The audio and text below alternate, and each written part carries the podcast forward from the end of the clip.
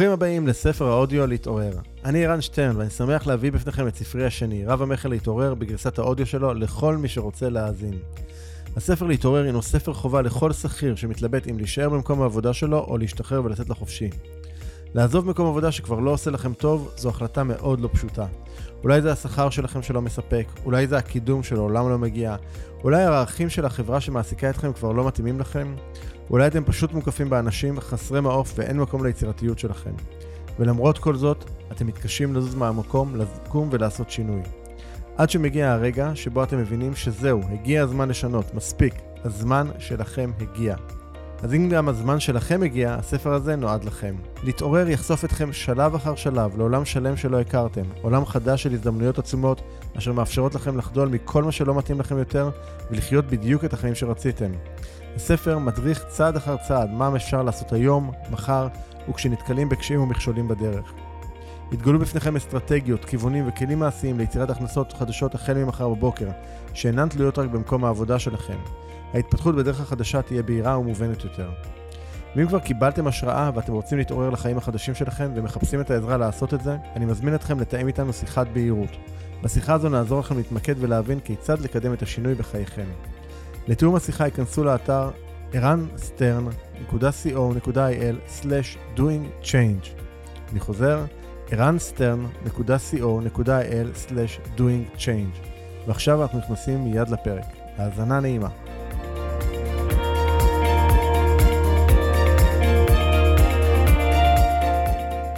פרק 5 כיצד להגביר את ההשפעה שלכם בעולם? כפי שכבר כתבתי קודם, אני מאמין שלא הגענו לעולם סתם. יש לנו כאן תפקיד להפוך את העולם לקצת יותר טוב ממצבו בעת שפגשנו אותו.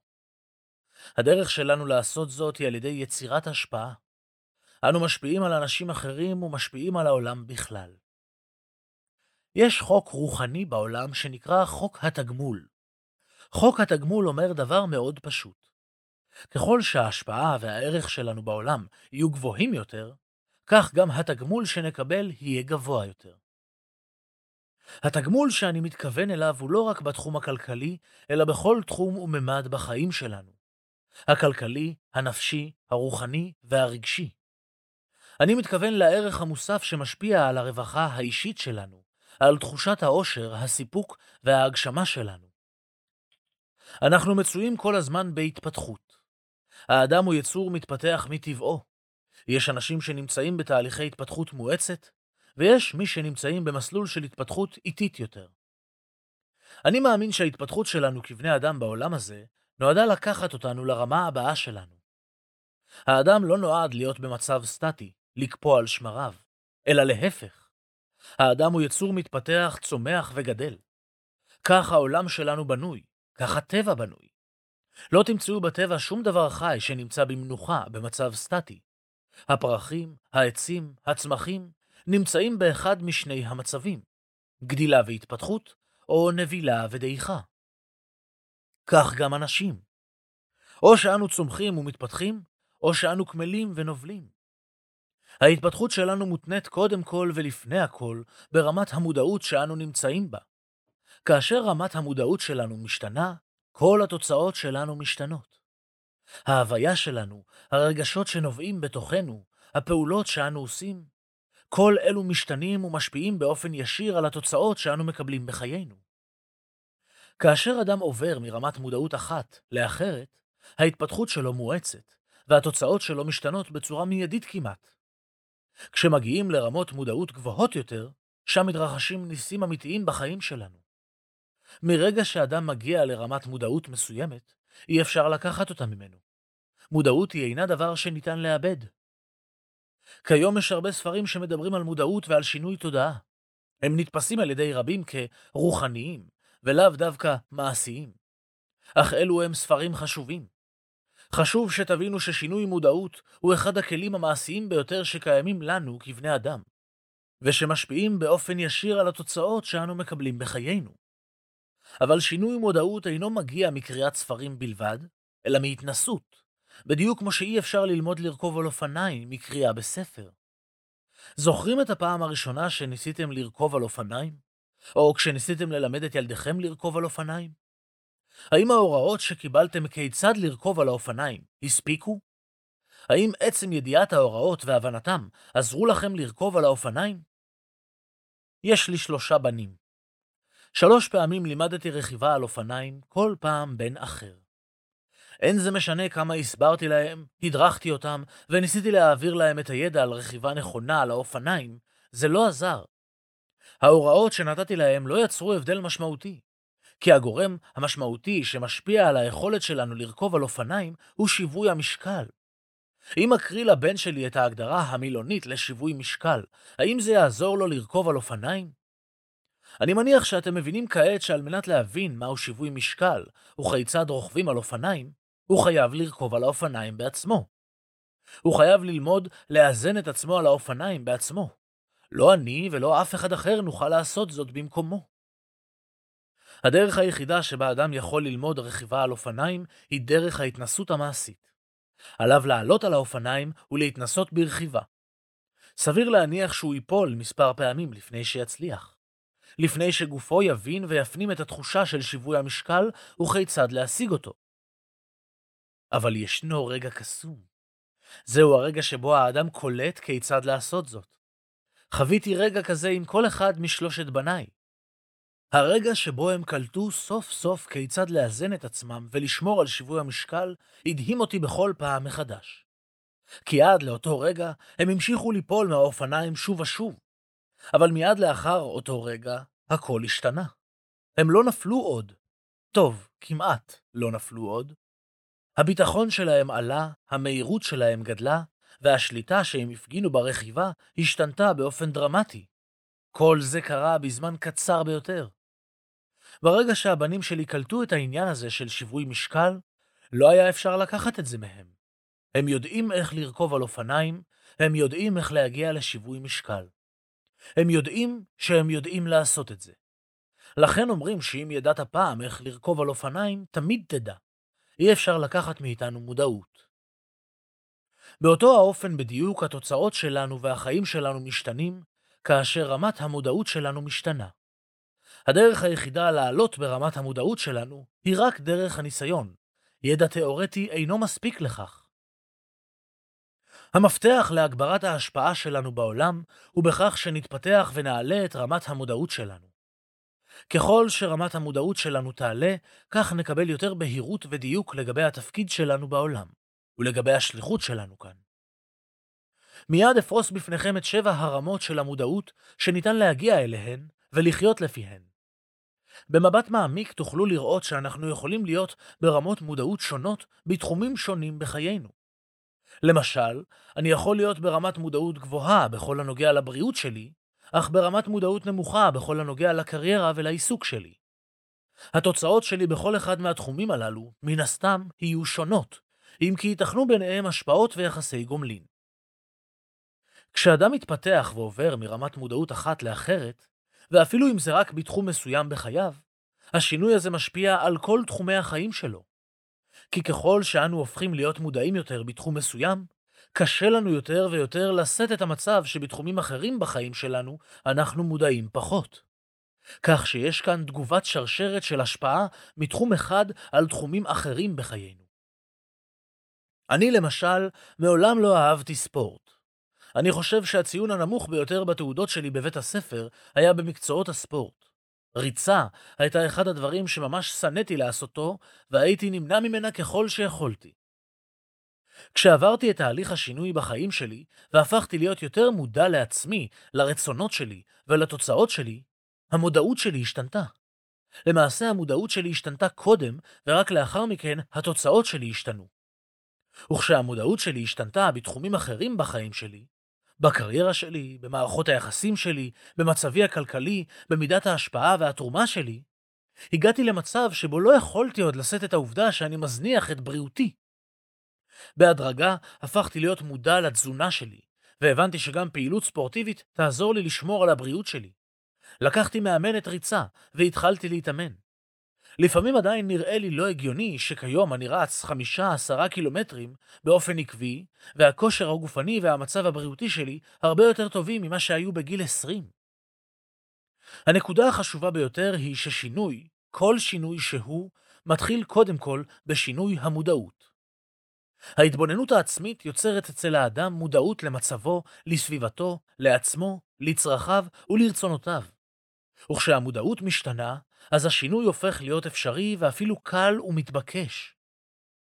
בדפים הקרובים אסקור בפניכם את שבע הרמות השונות של המודעות, כפי שזיהיתי בשנות עבודתי בתחום, שמתקיימות אצלנו, בני האדם, ומה נדרש מאדם על מנת לעבור מרמת מודעות אחת לאחרת. ככל שתקראו על שבעת השלבים הללו ותעמיקו בהם, ככל שתזהו באיזה שלב אתם נמצאים בתחומים השונים בחייכם, כך גם תבינו טוב יותר מה נדרש מכם על מנת להתקדם ולעבור לשלב הבא. תהליך העלייה ברמת המודעות הוא המקרה הקלאסי של הביצה והתרנגולת. כלומר, הסינרגיה בין המרכיבים היא כה הדוקה עד שקשה לומר מה קודם למה. יש אנשים שיאמרו לעצמם שכל עוד הנסיבות החיצוניות והתוצאות שלהם לא ישתנו, אז הם לא יוכלו לשנות את מצבם. אלו הם אנשים שיאמרו לעצמם, כשיהיה לי זמן, או כסף, או כוח, או ידע, או עזרה, וכולי, אז אני אעשה, אז אני אשתנה, אז אני אתפתח. אך להבדיל מהביצה והתרנגולת, חשוב להבין שבעצם זה עובד בדיוק הפוך. שינוי המודעות מקדים תמיד את השינוי בתוצאות. השינוי מתחיל מבפנים.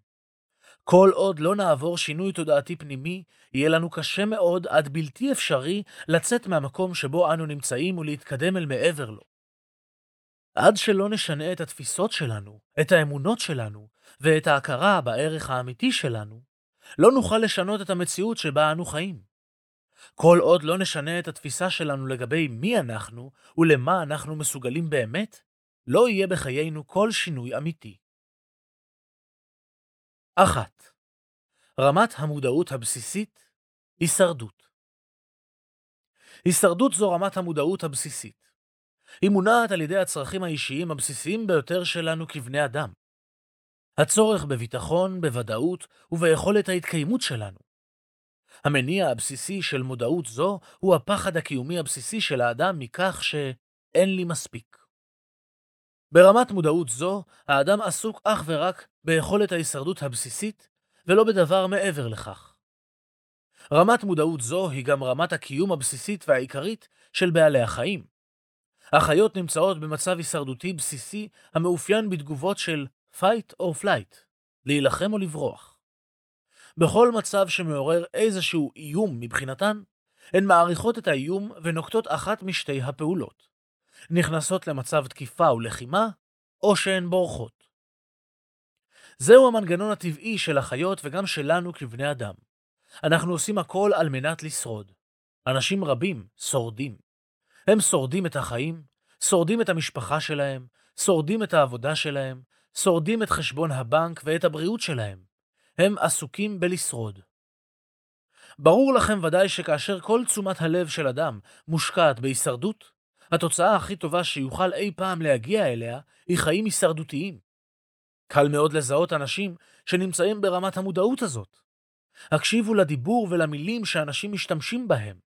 כשתשמעו אנשים אומרים משפטים עם היבטים של קורבנות, כמו זו לא אשמתי, זו הממשלה, או הבנקים, או המעסיק שלי, ואם היה לי זמן, או כסף, או ידע, או עזרה, אז הייתי משיג את... זוהי השפה של רמת המודעות הישרדות. הם תופסים את החיים כמשהו שקורה להם, ולא כמשהו שהם אחראים לו. תמצאו אותם למשל כועסים על כך שמנהל אחד הבנקים הגדולים מרוויח מיליונים. האם זה באמת קשור אליי? האם זה משפיע עליי באמת? האם משום שהוא מרוויח מיליונים, אני לא יכול להרוויח מיליונים? רמת המודעות ההישרדותית היא מאוד תחרותית באופייה. היא רואה הצלחה של אחר ככזו שבאה על חשבוני ובמקומי. ואם מישהו אחר מנצח, אז לי אין אפשרות לנצח. זו תפיסה של חוסר, מוגבלות ומחסור, תפיסה של צמצום משאבים ואפשרויות. ברמת מודעות זו נמצא אנשים שמונעים מתוך פחד, דאגה, רצון לשלוט במציאות ובאחרים, שיפוטיות, זהירות יתר, הססנות וחרדה. זהו מקום שבו אנשים חיים מתוך תחושת קטנות ומתוך חידלון ורפיון ידיים. כיצד עולים לרמת המודעות הבאה? כאשר אדם מזהה שהוא נמצא ברמת ההישרדות, יש באפשרותו, מתוך כוונה ורצון אמיתיים, לבחור בהחלטה מודעת לא להישאר במצב הישרדותי. יש באפשרותו ליטול אחריות לחייו ולתוצאות שלו. כאשר אדם מפנים שהוא אחראי לתוצאותיו, ושבכל רגע הוא בוחר כיצד לחיות את חייו, אם מתוך הישרדות, אם מתוך שגשוג, כבר מתקיימת בו תנועה פנימית שתעלה אותו לרמת המודעות הבאה. עצם ההכרה בכך שאנו מתפקדים ברמה ההישרדותית, או מתוך דחף הישרדותי, היא כבר חלק משמעותי מן הפתרון, כי אנו הופכים להיות מודעים לאופן שבו אנו מתנהלים. מהמקום הזה אפשר להתקדם ולצמוח. במקום לבטל ולהקטין את עצמנו, נוכל להתבונן במה שיש ולהכיר תודה על כך. נוכל להיות מודעים לשיפוטיות ולא לאפשר לה לנהל אותנו. בנקודה הזאת מתחילה הצמיחה. אני מאמין שאם אתם מחזיקים בספר הזה כרגע, כבר נחלצתם מרמת ההישרדות. שאם לא כן, לא הייתם טורחים להשיג אותו, ודאי שלא לקרוא אותו עד כאן. 2. רמת המודעות השנייה חשיבת ההמון רמת המודעות הבאה היא חשיבת ההמון, והיא קשורה למוסכמות חברתיות וללחץ חברתי. רמת מודעות זו משויכת אל הרצון הבסיסי שלנו כבני אדם לקשר, לחיבור, לשייכות ולאהבה. היא מונעת על ידי הפחד הבסיסי מלהיות שונה מאחרים, או שלא להרגיש מקובל ונאהב על ידי האחרים. בכדי לממש את הצורך הבסיסי שלנו באהבה ובשייכות, אנחנו מוכנים לפעמים לוותר על העצמיות שלנו, על הייחודיות שלנו, רק כדי להיות דומים לאחרים. להיראות כמו, להתנהג כמו ולהרגיש כמו. כמו מי? כמו כולם. מגיל צעיר חונכתי שהשכלה וחינוך הם הדבר החשוב ביותר. שעליי להוציא ציונים טובים בבית הספר, כדי שאחר כך אוכל להמשיך וללמוד באוניברסיטה, כדי שיהיה לי מקצוע טוב ושאוכל למצוא עבודה טובה שתבטיח את עתידי. זה לא בהכרח דבר רע, אך הנקודה שאני רוצה להעביר כאן, היא שלא באמת הייתה לי חשיבה עצמאית, ובחירה חופשית לגבי אם ללמוד ומה ללמוד. כשהשתחררתי מהצבא, הוריי אמרו לי שיש לי חופש בחירה מוחלט. יכולתי לבחור מה ללמוד בכל תחום שאני רוצה בהנדסה. וזה מה שעשיתי. עד גיל 32 בערך, עניתי על כל הציפיות של הסביבה ממני בצורה די מלאה. למדתי מה שאחרים חשבו שנכון וחשוב, ובחרתי במקום עבודה יוקרתי ונחשב. נחשב על ידי מי? על ידי הוריי, שחשיבתם הייתה מושפעת מאוד מהנורמה החברתית והמעמדית שהם ראו עצמם משויכים אליה, והייתה להם אמת המידה הבסיסית להגדרה עצמית ולהגדרת ערך עצמי. זה קורה לרבים מאיתנו, לכולנו. יש לנו דימוי פנימי שמאגד את הדעות והשיפוטים של הסביבה שאנו מרגישים משויכים אליה חברתית, מעמדית, מקצועית. מתוך הדימוי הזה אנחנו מסיקים, גוזרים ומזהים מה נחשב, מה כדאי, מה כולם עושים או חושבים שצריך לעשות. ברמת המודעות של ההמון, אנחנו לא נוקטים חשיבה עצמאית אמיתית, אלא עושים הכל על מנת לעמוד בנורמות המקובלות של הסביבה החברתית והמעמדית שלנו. אנחנו עושים הכל על מנת להיות דומים, שייכים ומקובלים על ידי האחרים. אנחנו כל הזמן משווים את עצמנו לאחרים ומנסים ליישר קו עם הסביבה. ציטוט אתה חייב לשאול את עצמך בעקביות את השאלות הבאות. מי האנשים שבסביבתי? מה הם עושים לי? מה הם גורמים לי לקרוא? מה הם גורמים לי לומר? לאן הם גורמים לי להגיע? מה הם גורמים לי לחשוב? והכי חשוב, איזה אדם הם גורמים לי להיות? ואז שאל את השאלה החשובה ביותר. האם זה בסדר מבחינתי? ג'ים רון חשיבת ההמון שבתוכה אנו מתקיימים יכולה גם להיות הרסנית. אולי מי מכם זוכר שבסוף שנת 2008 התחולל בעולם מה שנקרא משבר כלכלי עולמי. מה שהחל כמשבר הסאב פריים בבנקים בארצות הברית, התרחב במהרה, הדהד וזלג אל חלקים נרחבים נוספים בעולם, והפך להיות אחד המשברים הכלכליים הגלובליים שידענו. התקשורת והעיתונות עסקו בכך באופן נרחב. אין ספור כתבות, דיווחים ומאמרים עסקו בכך. בוקר אחר בוקר היו כותרות שזורות פחד ואימה עד כמה המצב גרוע ועד כמה הוא עוד עשוי להסלים. דיווחי הכותרות בעיתונים זעקו שהציבור מושך את כספו מקופות הגמל ומקרנות הפנסיה. הכותרות הללו עצמן גרמו לכך שאנשים רבים נכנסו לבהלה, משכו את כספם והוציאו אותו מקרנות הפנסיה וקופות הגמל שלהם. הם עשו זאת בלי לחשוב פעמיים, לא מפני שזה הדבר הכי נכון לעשות, אלא רק בגלל שאנשים אחרים עשו זאת, ומשום שקראו על כך בעיתונים. ברגע אחד של חוסר מחשבה מוחלט ושל כניעה לחשיבת ההמון, הם החריבו לחלוטין את כל העתיד הכלכלי שלהם. ייתכן ועבור אדם בן 60, באותו הזמן זה היה צעד נבון למשוך את כספי הפנסיה שלו. אבל לאדם בגיל 30 או 40, כאשר לפניו עוד שנים רבות של חיסכון, זו הייתה טעות מוחלטת.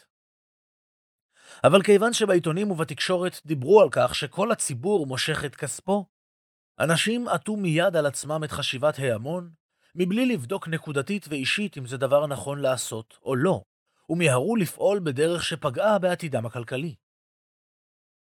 כמה פעמים קרה לכם שעשיתם משהו מפני שראיתם שאחרים עושים אותו, או שפעלתם בצורה מסוימת כי כך ציפו מכם שתפעלו, או שכך נחשב נכון לפעול? אני לא מתייחס לחוקים או לנורמות מוסריות שאנחנו נדרשים לבחון, ושחשוב שנקפיד ונתיישר לפיהן. במקרים הללו יש הרבה צדק והיגיון שנפעל על פיהן.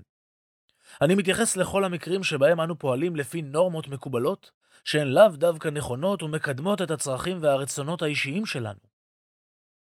באחד הבקרים בסוף שנת 2008, בשיא ההיסטריה וההתלהמות הציבורית סביב המשבר הכלכלי, ועם כוס הקפה של הבוקר, קראתי את העיתון הכלכלי דה מרקר.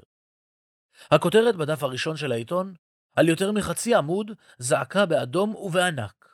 המיתון כבר כאן. כותרת מפחידה, ללא ספק. אני מעריך שאנשים רבים שראו את הכותרת הזו, נכנסו מיד למצב של מגננה ופחד, הישרדות, ושאלו את עצמם כיצד הם יוכלו לשרוד את המיתון שבא עליהם. אני בחרתי לשאול את עצמי שאלה שונה. באותה תקופה עסקתי ביצירת תוכנית העבודה השנתית שלי ל-2009, ושאלתי את עצמי איך אני יכול להשתמש במיתון על מנת להכפיל את העסק שלי ב-2009. שאלה זו העלתה בי שאלות רבות נוספות. התחלתי לחשוב על הלקוחות שלי ועל אלו שיכולים להיות לקוחות שלי.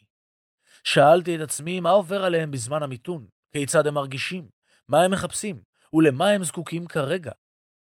הבנתי שהם מפחדים, שהם נמצאים במצב הישרדותי, שהם זקוקים לידע ולפתרונות כיצד להתמודד עם המצב, ושהם מחפשים מה ומי שיעזרו להם לעבור את התקופה שנחשבה בעיניהם למפחידה ומאיימת.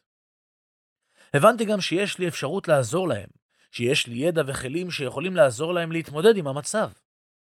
יצרתי סדרת הרצאות שנתנה ייעוץ והכוונה להתנהלות אישית וכלכלית נכונה בעת משבר כלכלי. באותה התקופה הייתי מסתובב הרבה בארץ. כמעט בכל ערב שני הייתי מרצה בפני קהל אחר במקום אחר בארץ. הרציתי בכל מקום אפשרי. הבחנתי גם שלא היה די בכך כדי לתת מענה אמיתי ומספק. כי כמה שלא הסתובבתי בארץ, עדיין סך האנשים שיכולתי להגיע אליהם ולעזור להם היה מצומצם. אז שאלתי את עצמי שאלות נוספות.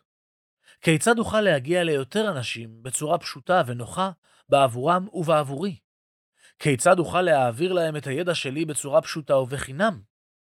כדי שיוכלו להיעזר בידע הזה באופן מיידי. רציתי להעביר את הידע הזה בחינם, כי ידעתי שישנם הרבה מאוד אנשים שיכלו להיעזר בו, ושמי מהם שירצה עוד, ימצא את הדרך להגיע אליי. השאלות הללו הובילו אותי לחפש פתרונות. הפתרונות החלו להופיע במרחב שלי. גיליתי שקיימים פתרונות טכנולוגיים לקיים הרצאות בשידור חי דרך האינטרנט, כך שכל אדם בעל חיבור לאינטרנט יכול לצפות בהם במחשב האישי שלו בנוחות ביתו. התחלתי לקיים הרצאות כאלו מדי שבוע, בכל פעם למאות ולאלפי אנשים. ההרצאות הללו גם הוקלטו, כך שגם מי שלא יכול היה להשתתף בשידור החי, יכול היה לצפות בהקלטות. מאז ועד היום קיימתי מאות הרצאות כאלו. מרבית ההקלטות מאז עדיין זמינות באתר שלי, לכל אחד בחינם לגמרי. עד היום צפו בהן יותר מ-200 אלף אנשים. לקבלת גישה לארכיון ההרצאות המוקלטות, היכנסו לאתר אימון.co.il. בסופו של דבר לא הכפלתי את העסק שלי ב-2009, אלא שילשתי אותו. ואני זוקף חלק גדול מההצלחה בכך לאותן הרצאות אינטרנטיות שהתחלתי לשאת, שלמעשה חשפו אותי ואת הכלים שהצעתי לקהלים גדולים יותר בצורה פשוטה וזמינה. אני תוהה כמה אנשים באותה תקופת מיתון ומשבר כלכלי הסתובבו בעולם ושאלו את עצמם, איך אני מכפיל את ההכנסות שלי? זו אגב שאלה שמעטים שואלים את עצמם גם בתקופות שאין בהן מיתון. האם ישנם אנשים שהרוויחו כסף במיתון והרבה? ודאי. האם הם חשבו בצורה שונה? לחלוטין. אך מרבית האנשים ניסו לחסוך ולשרוד, לשבת בשקט עד יעבור זעם, כשרבים מהם סופגים הפסדים במקום לשאול את עצמם, איך אני מרוויח יותר? כמה אנשים קמים בבוקר ושואלים את עצמם, איך מחר ארוויח קצת יותר מהיום? לצערי, אני לא מכיר הרבה אנשים ששואלים את עצמם את השאלה הזאת, ועוד פחות מזה, אנשים שלא רק מסתפקים בלשאול, אלא גם ממשיכים ופועלים לפי הרעיונות שעולים כמענה. מרבית האנשים שואלים את עצמם כיצד הם יכולים לחסוך, ואיפה הם יכולים להצטמצם על מנת לשרוד את החודש. הסטטיסטיקה שמדהימה אותי בכל פעם מחדש היא זו שאומרת שאחוז אחד מהאנשים בעולם מחזיק ב-96% מכל העושר הקיים בו. זהו נתון מדהים. ויותר מזה, נראה שב-70 השנים האחרונות התוצאה היא אותה התוצאה. כלומר, אחוז אחד מהאנשים בוחרים ללכת לכיוון אחד, וכל השאר, ההמון, פונים לכיוון השני. ללכת עם ההמון זו לא תמיד האסטרטגיה הכי נכונה והכי מקדמת. אך כדי לא ללכת עם ההמון, עלינו להיות שונים מן ההמון. נדרש מאיתנו להיות שונים, להתבדל. אנחנו נדרשים לקיים בחירות עצמאיות במקום ללכת עם הזרם. עלינו לבחור באופן אקטיבי אפשרויות נוספות במקום לקבל את ברירת המחדל. רוב האנשים מפחדים מכך. הם פוחדים ליטול אחריות על הבחירה שלהם. הם פוחדים לטעות. הם פוחדים להיות שונים, פוחדים ממה שאחרים יגידו או יחשבו עליהם, פוחדים שלא יאהבו אותם משום שהם הולכים לכיוון ייחודי, לא כמו כולם, פוחדים לחוש דחויים. רוב האנשים רגילים להסתמך על מה שקורה מסביב כמידע שמסמן את הדרך.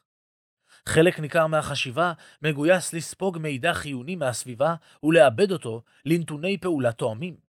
זהו חוק העדר. אין צורך לחפש, לשאול, לבדוק, לשקול, להחליט. פשוט הולכים עם העדר.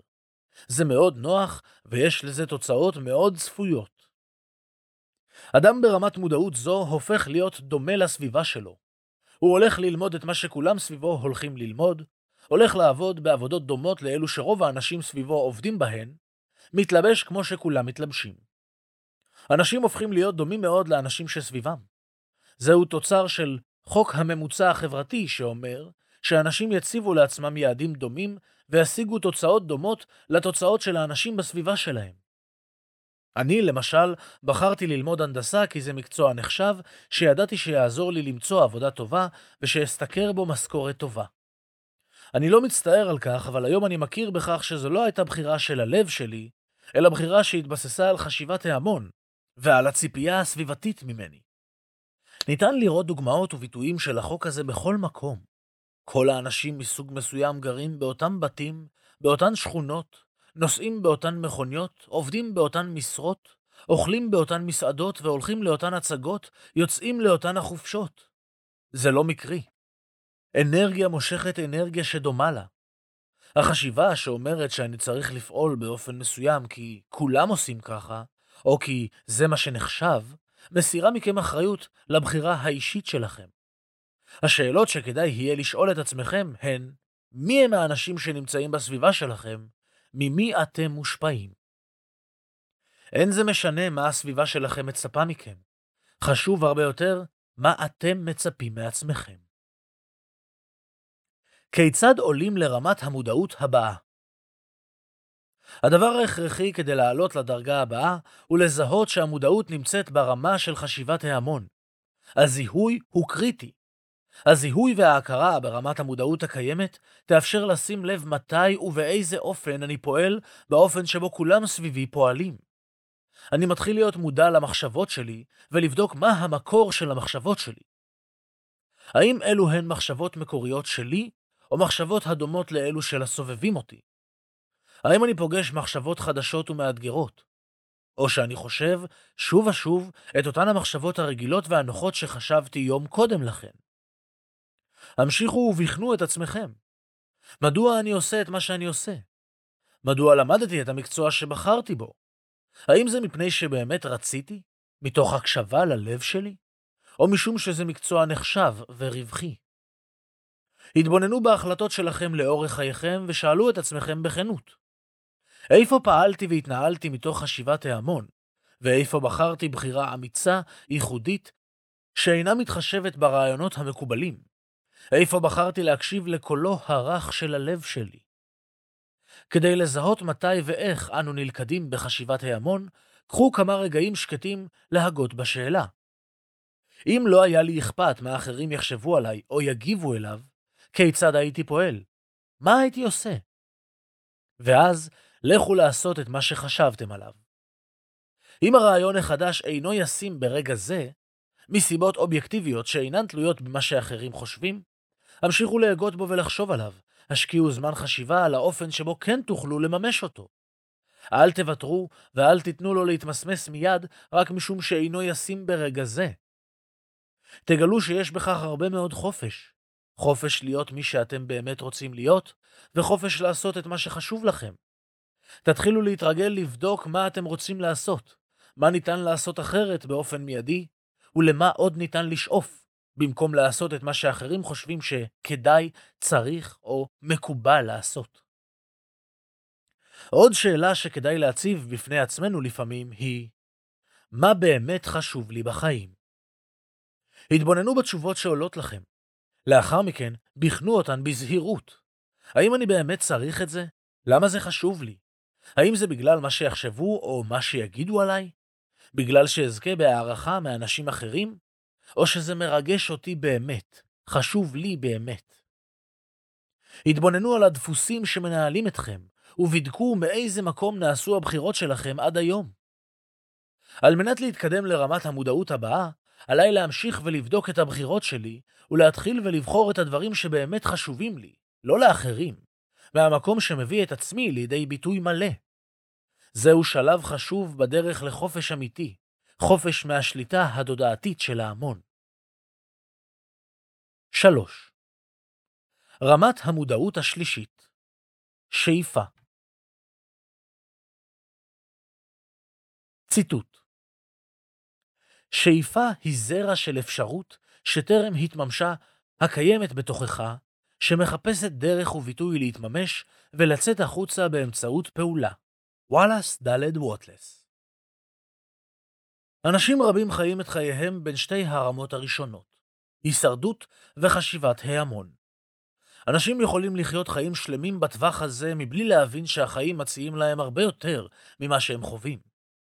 אני חושב שרובנו עוברים שלב בחיים שלנו, שבו אנו מבינים שאנחנו רוצים להפיק מהם יותר, ושאולי, רק אולי, יש בנו יותר ממה שהתרגלנו להאמין.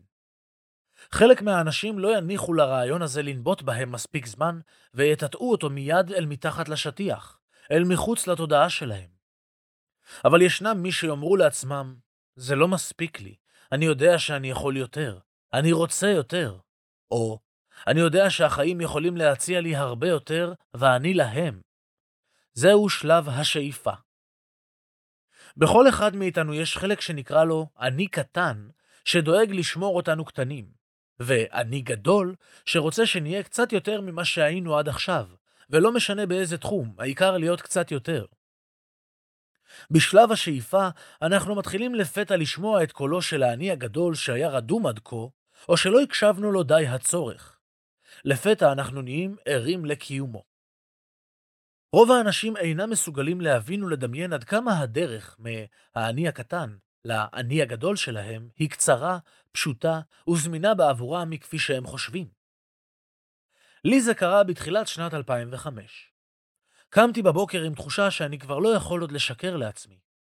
ואף על פי שהכל מסביב נראה נפלא, לא יכולתי עוד לשאת את זה יותר. אט אט חלחלה בי ההבנה שזה פשוט לא ייתכן שהחיים הם רשימת מטלות כזו שמישהו קבע בעבורנו. בית ספר, תיכון, צבא, אוניברסיטה, קריירה, חתונה, בית, משכנתה, ילדים ועבודה בטוחה שתיקח אותנו בנעימות עד לפנסיה. חונכתי וגודלתי על פי התפיסה הזאת, אבל אי שם בתחילת שנת 2005, התפיסה הזו החלה להיסדק אצלי. בשלב זה, קולו של האני הגדול שבתוכי החל להתעורר ולצעוק, אתה יכול יותר. וכשהקול הזה מתחיל להשמיע את עצמו, השאלה היא מה אנחנו עושים איתו. אנחנו יכולים להתעלם ממנו ולדחוק אותו, ואנחנו יכולים להקשיב לו. הבעיה היא שהקול הזה לרוב אינו מגיע לבד. האני הקטן ממשיך להשמיע קול. וכששמעתי שוב את האני הגדול אומר לי, אתה יכול יותר, שמעתי מיד גם את האני הקטן עונה לו, לא, אתה לא, ממש לא, לא אתה, לא עכשיו, ולא בכלל. מלחמת הקולות הזאת מתקיימת בתוכנו כל הזמן. בכל אחד מאיתנו, תמיד. השאלה היא למי מהם אנחנו מקשיבים, למי מהם אנחנו נותנים את הבמה, לקול הקטן או לקול הגדול. כשאנו מתחילים להקשיב לקול הגדול, תחושת הערך העצמי שלנו מתחילה להתעורר, ואנחנו מתחילים לראות את עצמנו כפי שאנחנו באמת. עם כל היכולות, הכישרון, הידע והניסיון שיש לנו, ושצברנו במשך השנים. אנחנו מתחילים לראות את הערך העצמי שלנו, להכיר בכוח שיש בנו, וביכולות שלנו לממש ולהגשים. פעם אולי קראו לזה משבר גיל ה-40. אני חושב שהיום יותר ויותר אנשים מתעוררים לחיים בגיל צעיר יותר, לי זה קרה בגיל 32, אבל זכיתי ללוות לקוחות שהתחילו לשאול את עצמם את השאלות החשובות באמת בגיל הרבה יותר צעיר. את עתליה רפס הכרתי דרך הפייסבוק. היא כתבה לי בהודעה פרטית שהיא עוקבת אחר התכנים שלי כבר כמה שנים, ואף השתתפה בסדנה גדולה שקיימתי בעבר. היא סיימה את המכתב שלה במשפט רק רציתי לעדכן אותך שמתישהו, אני לא יודעת מתי, אבל זה יקרה, אני אהיה אחת מהסיפורים הללו שאתה מספר עליהם בסדנאות שלך. אני אהיה אחת מסיפורי ההצלחה, אז תזכור אותי.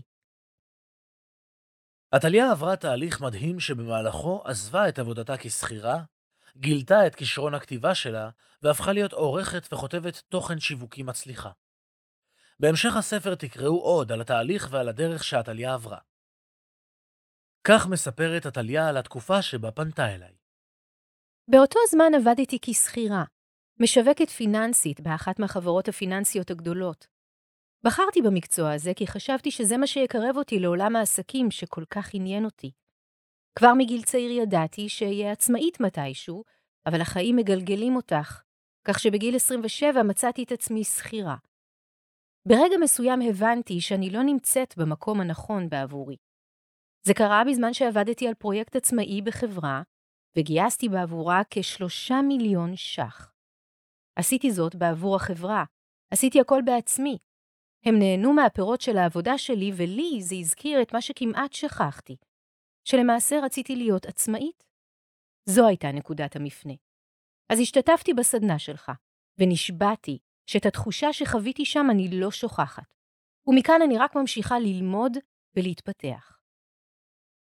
המקרה של עתליה מתאר במדויק את הרגע שבו אדם מתעורר לאותו קול פנימי, לקולו של האני הגדול, ומקבל החלטה לצמוח ולהתפתח. שלב השאיפה הוא שלב מתעתע. מצד אחד אנו נפתחים לרעיון שיש בנו יותר ממה שידענו, ושאנו מסוגלים להרבה יותר. מצד שני, עדיין לא פיתחנו את היכולת להכיל זאת, ולהתמודד עם הקולות הפנימיים המתנגדים לשינוי, וודאי שלא לקולות החיצוניים של הסביבה שלנו, שגם הם מתנגדים לשינוי, וישמחו לספר לנו על כך. ולכן, לא הרבה אנשים מתקדמים בתהליך מעבר לשלב הזה. לא מעט אנשים נותנים לפחד, לחשש ולחוסר הוודאות לנהל אותם, והם נשארים פחות או יותר באותו מקום שבו הם היו. הם רק יותר מתוסכלים. כשאנו מסכימים לקבל את הרעיון שיש בנו יותר, ושיש לנו עוד אפשרויות, אנו מתחילים לשאול בתוכנו את אחת השאלות החשובות ביותר שאדם יכול לשאול את עצמו. מה אני באמת רוצה? ישנן עוד כמה שאלות הרחבה על השאלה החשובה הזאת. מה אני באמת רוצה בעבור חיי?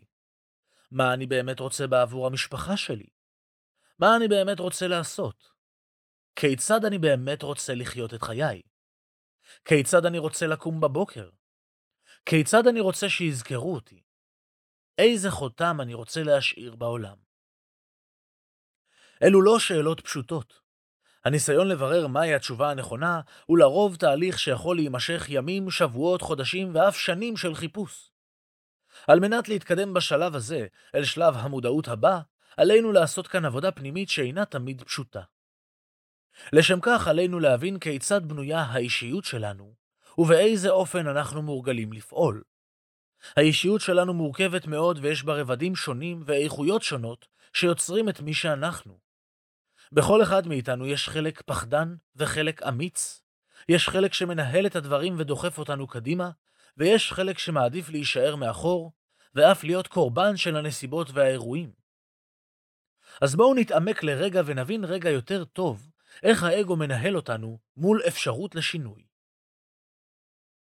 האגו משרת או אדון? המילה אגו היא לטינית במקורה, ומשמעותה שלה היא אני. האגו למעשה יוצר ומשמר את תחושת הזהות האישית של האדם, מסמן ומגדיר את גבולות האני.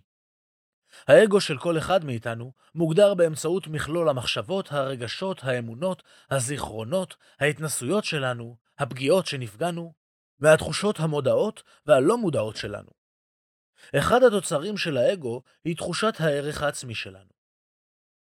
האגו משמש הרבה פעמים נושא לביקורת. אנחנו מאשימים אנשים שהם מפוצצים באגו, או שהם פועלים ממניעים אגואיסטיים. אך האמת היא שלכולנו יש אגו, וכולנו אגואיסטים. האגו אמנם יכול להתבטא אצל אנשים מסוימים כהתרכזות מוגזמת בעצמם, בחוסר יחס לסביבה, בבעיות תקשורת, במערכות יחסים מכל מיני סוגים.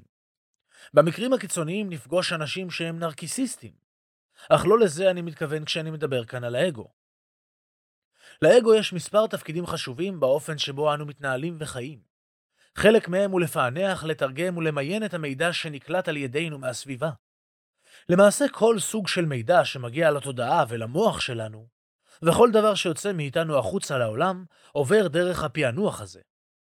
אנחנו מוצפים בכמויות מידע גדולות בהרבה ממה שאנו מסוגלים לקלוט, להבין ולפענח, והאגו שלנו מחליט מה כן ייכנס, מה יצא ומה לא. הוא עושה זאת על בסיס הדברים שהוא כבר מכיר, ודרך מה שתואם את ההגדרה הקיימת שלנו את עצמנו, ואת מערכת האמונות שלנו.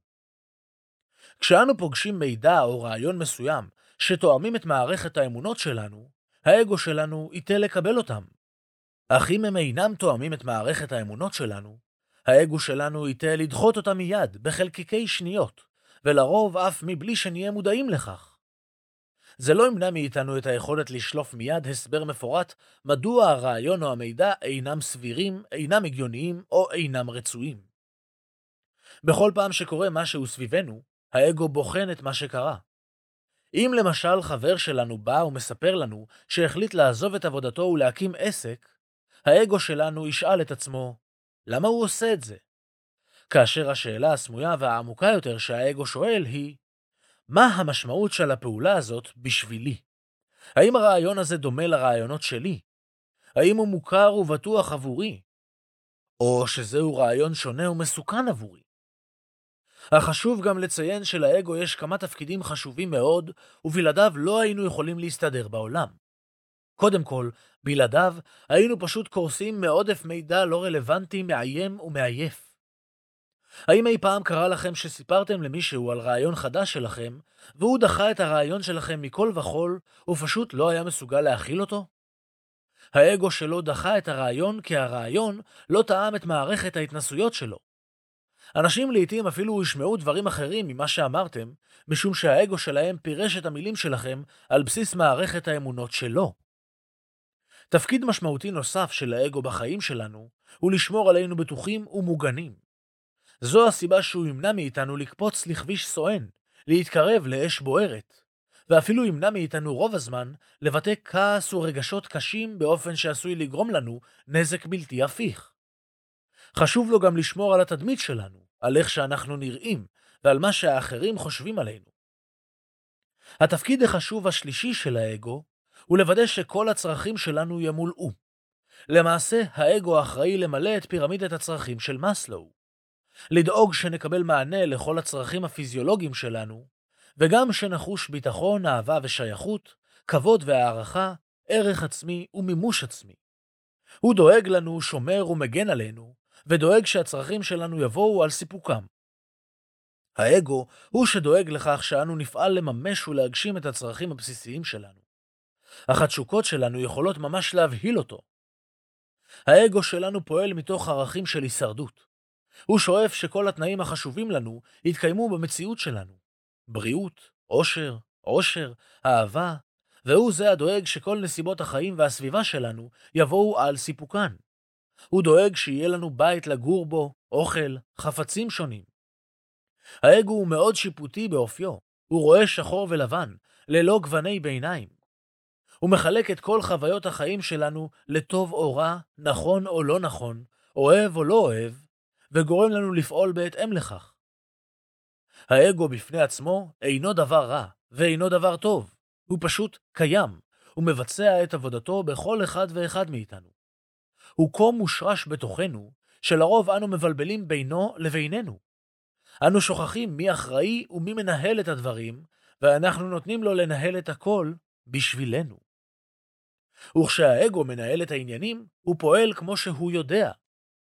האגו אוהב ודאות ומכור לביטחון. הוא פועל מתוך צורך לדעת ולהבין כל מה שעומד לקרות ולהתרחש. למעשה הוא יעשה הכל כדי לשמר את תחושת הוודאות והביטחון שכה חשובים לו. וישנם תחומים בחיים שלנו, שבהם פעולת האגו שומרת אלינו ואף מקדמת אותנו, כמו למנוע מאיתנו לקפוץ לכביש סואן או להתקרב לאש. הקול של האני הקטן שאנו שומעים בתוכנו, שנהיה מודאג כאשר אנחנו שוקלים לעשות דברים לא מקובלים, הוא למעשה קולו של האגו שלנו. מאחר שהוא אמון על סיפוק הצרכים שלנו, מטבעו הוא מאוד הישרדותי.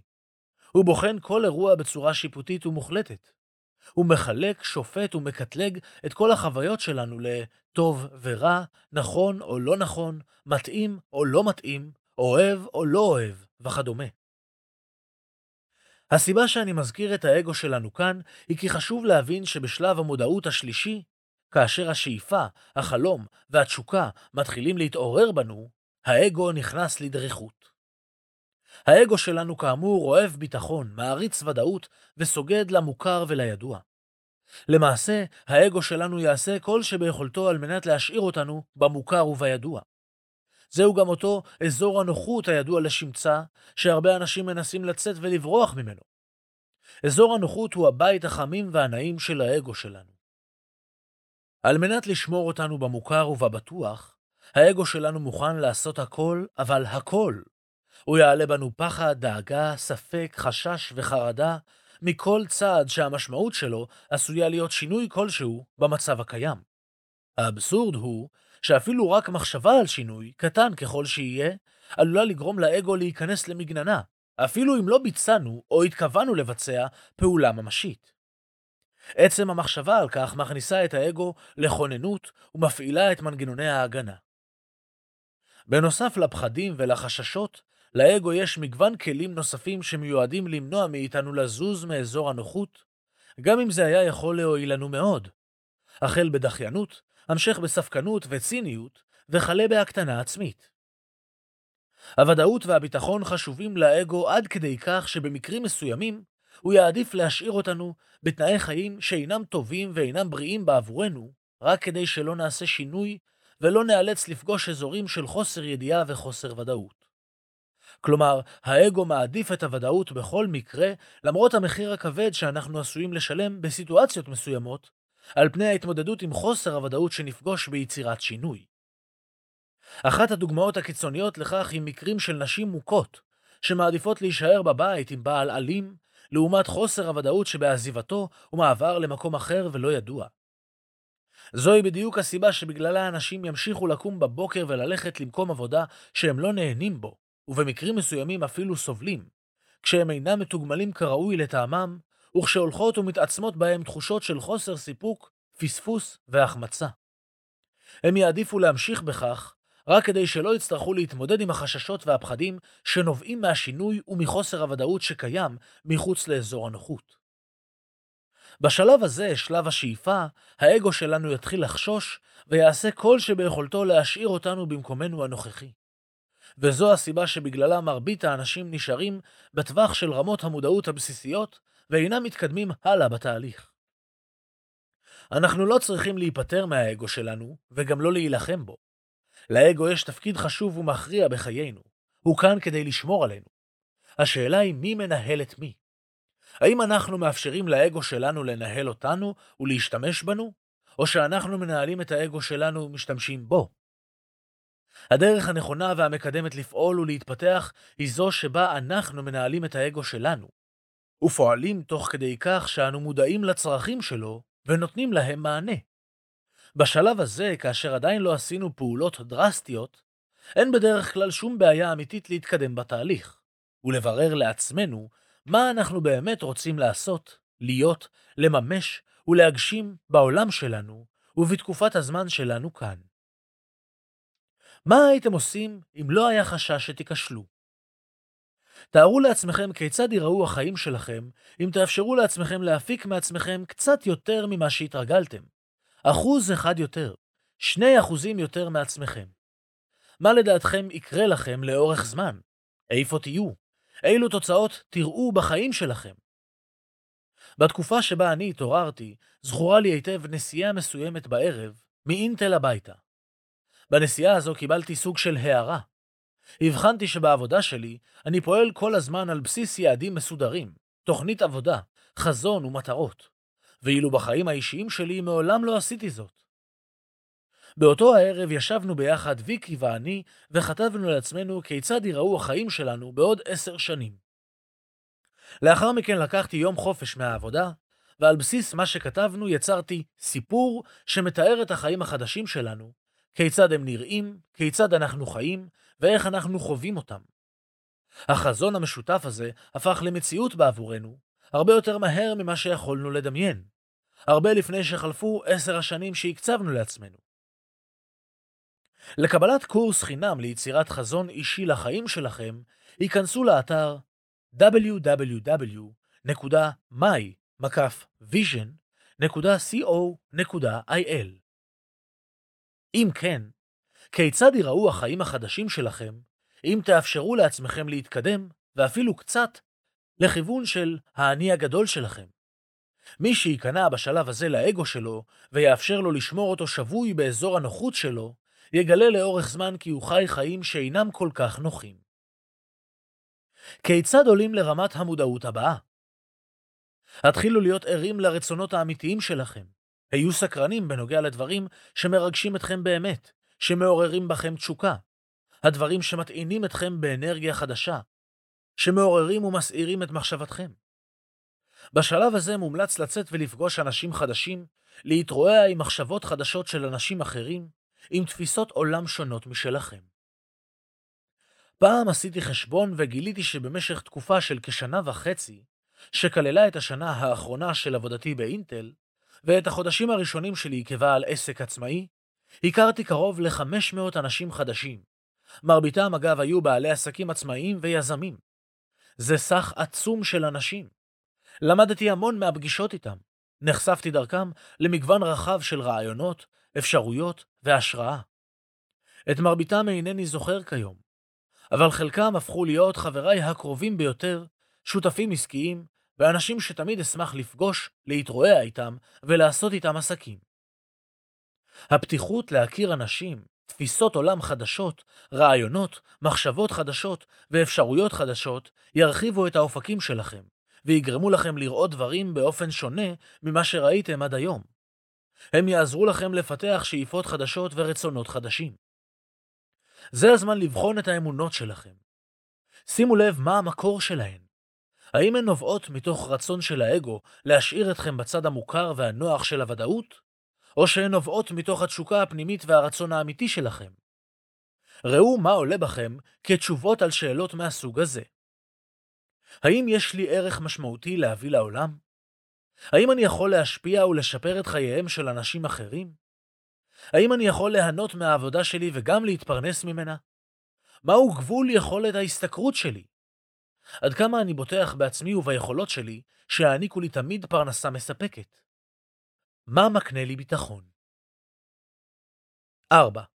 רמת המודעות הרביעית עצמאות כאשר אדם מתחיל לשאול את עצמו את השאלות החשובות באמת, כמו מה אני באמת רוצה, למה אני נמצא כאן בעולם הזה, מה התפקיד שלי כאן, ודומיהן, זאת תהיה הראיה לכך שהוא עבר לשלב הבא, שלב העצמאות. בשלב זה אדם מתחיל לחשוב בצורה עצמאית מה הוא באמת רוצה. מרבית האנשים חיים את חייהם כאילו היו שחקנים או ניצבים בסרט של מישהו אחר. ומה עושה ניצב בסרט? הוא עושה מה שאומרים לו. אומרים לו איפה לעמוד, מה לומר, מה להרגיש, ואיזו הבעה לעטות על פניו. הוא ממלא אחר ההנחיות של אנשים אחרים, המפיק, התסריטאי והבמאי של הסרט. ציטוט ההיצמדות למקובל היא הקולה של החופש והאויב של הצמיחה. ג'ון קנדי חלק ניכר מחיי הייתי ניצב בסרט של מישהו אחר, ושחקן בתסריט שמישהו אחר יצר בעבורי. תעשה בגרות ריאלית כדי שתוכל ללמוד הנדסה, עכשיו תלך לעבוד בהייטק, תתחתן, תקנה בית, תתקדם בעבודה, תקבל העלאת שכר כזו, מצטערים עכשיו מיתון אז אנו מקצצים קצת בשכר, וכן הלאה וכן הלאה. הרבה מאוד אנשים הם שחקנים בסרט של מישהו אחר, אבל אתם יכולים לבחור מה אתם רוצים להיות. האם אתם רוצים להיות במאי, תסריטאי, שחקן ראשי, או כל אלה ביחד? האם אתם רוצים להישאר שבויים בחשיבה של האחרים ושל ההמון, או שאתם רוצים להיות בעלי חשיבה עצמאית משלכם? מה אתם בוחרים? באיזה תפקיד אתם רוצים להיות? אתם אלה שיוצרים את הסרט של חייכם, ולכן אני מזמין אתכם לבחור בתפקיד של היוצר, של התסריטאי ושל הבמאי של הסרט החשוב ביותר שנוצר אי פעם. בחרו לנהל את החיים שלכם מתוך עצמאות מחשבתית. זה לא תמיד שלב פשוט או קל. הרבה אנשים שנשאלים מה אתה רוצה פשוט לא יודעים מה לענות. הם צריכים להתחיל לחשוב על כך, לפעמים בפעם הראשונה. הם לרוב פשוט לא יודעים מה הם רוצים. הרבה אנשים מסתובבים בעולם מתוסכלים על שאינם משיגים את מה שהם רוצים, אך הבעיה היא שהם לא יודעים מה הם רוצים. הם מעולם לא השקיעו בכך מחשבה ולא הגדירו לעצמם באופן מפורט ומדויק את הרצונות שלהם. מצבם, אגב, טוב יותר מאלו שנמצאים ברמות המודעות הנמוכות יותר. אלו אשר אפילו אינם מודעים לכך שהם אינם יודעים מה הם רוצים. משום שהורגלנו לרצות דברים ולחיות את החיים על פי סטנדרטים ורצונות של אנשים אחרים, על בסיס מה שמקובל ונחשב, לרובנו הרבה יותר קל לומר מה אנחנו לא רוצים, ופחות קל לומר מה אנחנו כן רוצים. למשל, זוג צעיר שמתחתן לרוב פונה מיד לרכוש דירה. ואף על פי שלרוב זו החלטה כלכלית שגויה שתגרום להם להשתעבד כלכלית ומנטלית לכל ימי חייהם, הם עושים זאת כי כך מקובל בארץ, וגם כי ההורים לרוב דוחפים אותם לעשות זאת. זה נובע לאו דווקא מהרצון העמוק שלהם. חשוב להבין מה באמת נכון ומדויק לנו. מהם הרצונות האמיתיים שלנו, לעומת רצונות ששייכים למישהו אחר, או רצונות של האגו שלנו, שמעוניינים לשמור עלינו באזורים המקובלים או באזורי הנוחות שלנו. ברמת המודעות, עצמאות, אנחנו מתחילים לשחרר חלק מתפיסות העבר שמחזיקות בנו ושאנחנו מחזיקים בהן. התהליך הזה משחרר באופן טבעי גם חלק מן הפחדים שניהלו אותנו תקופות ארוכות, ולעיתים אפילו מפחדים שינהלו אותנו כל החיים. בשלב הזה אנחנו גם מקבלים עלינו התחייבות פנימית להמשיך להתפתח, לצמוח ולגדול, התחייבות לחיים של למידה, התפתחות, מודעות וטרנספורמציה. הילה סיגל פרונט השתתפה באחת מתוכניות הליווי השנתיות שלי. במפגשים הראשונים היא לא העזה אפילו לחשוב על הקמת עסק עצמאי. אך תוך כדי תהליך ההתפתחות שלה, נפתחו לפניה אפשרויות חדשות. כיום הילה היא בעלת עסק של home staging. עובדת עם בעלי בתים ומכינה את הבתים שלהם למכירה באופן שייצור עניין לקונים פוטנציאליים ויעלה את ערך הבית. הילה מספרת על התהליך שעברה. עסקתי בתחום הכושר והספורט. התחלתי כמאמנת כושר והתקדמתי בתפקידים לתפקיד ניהולי, וניהלתי מועדוני כושר. הייתי שכירה כל חיי עם משכורת חודשית די מוגבלת. אהבתי מאוד את התחום וגם הצלחתי בו. הקשבתי לאחת ההרצאות האינטרנטיות של ערן, ונפלו לי המון אסימונים שגרמו לי לחשוב על החיים שלי, ובעיקר, מה אני רוצה בחיים שלי. האם אני מסוגלת ליותר ורוצה יותר? זה העלה בי מחשבות ושאלות מסוג חדש, כאלו שמעולם לא שאלתי את עצמי קודם לכן. עד אז הייתי בסוג של מרוץ עכברים, לקום בבוקר, ללכת לעבודה, לקבל את המשכורת הקבועה ולשלם חשבונות.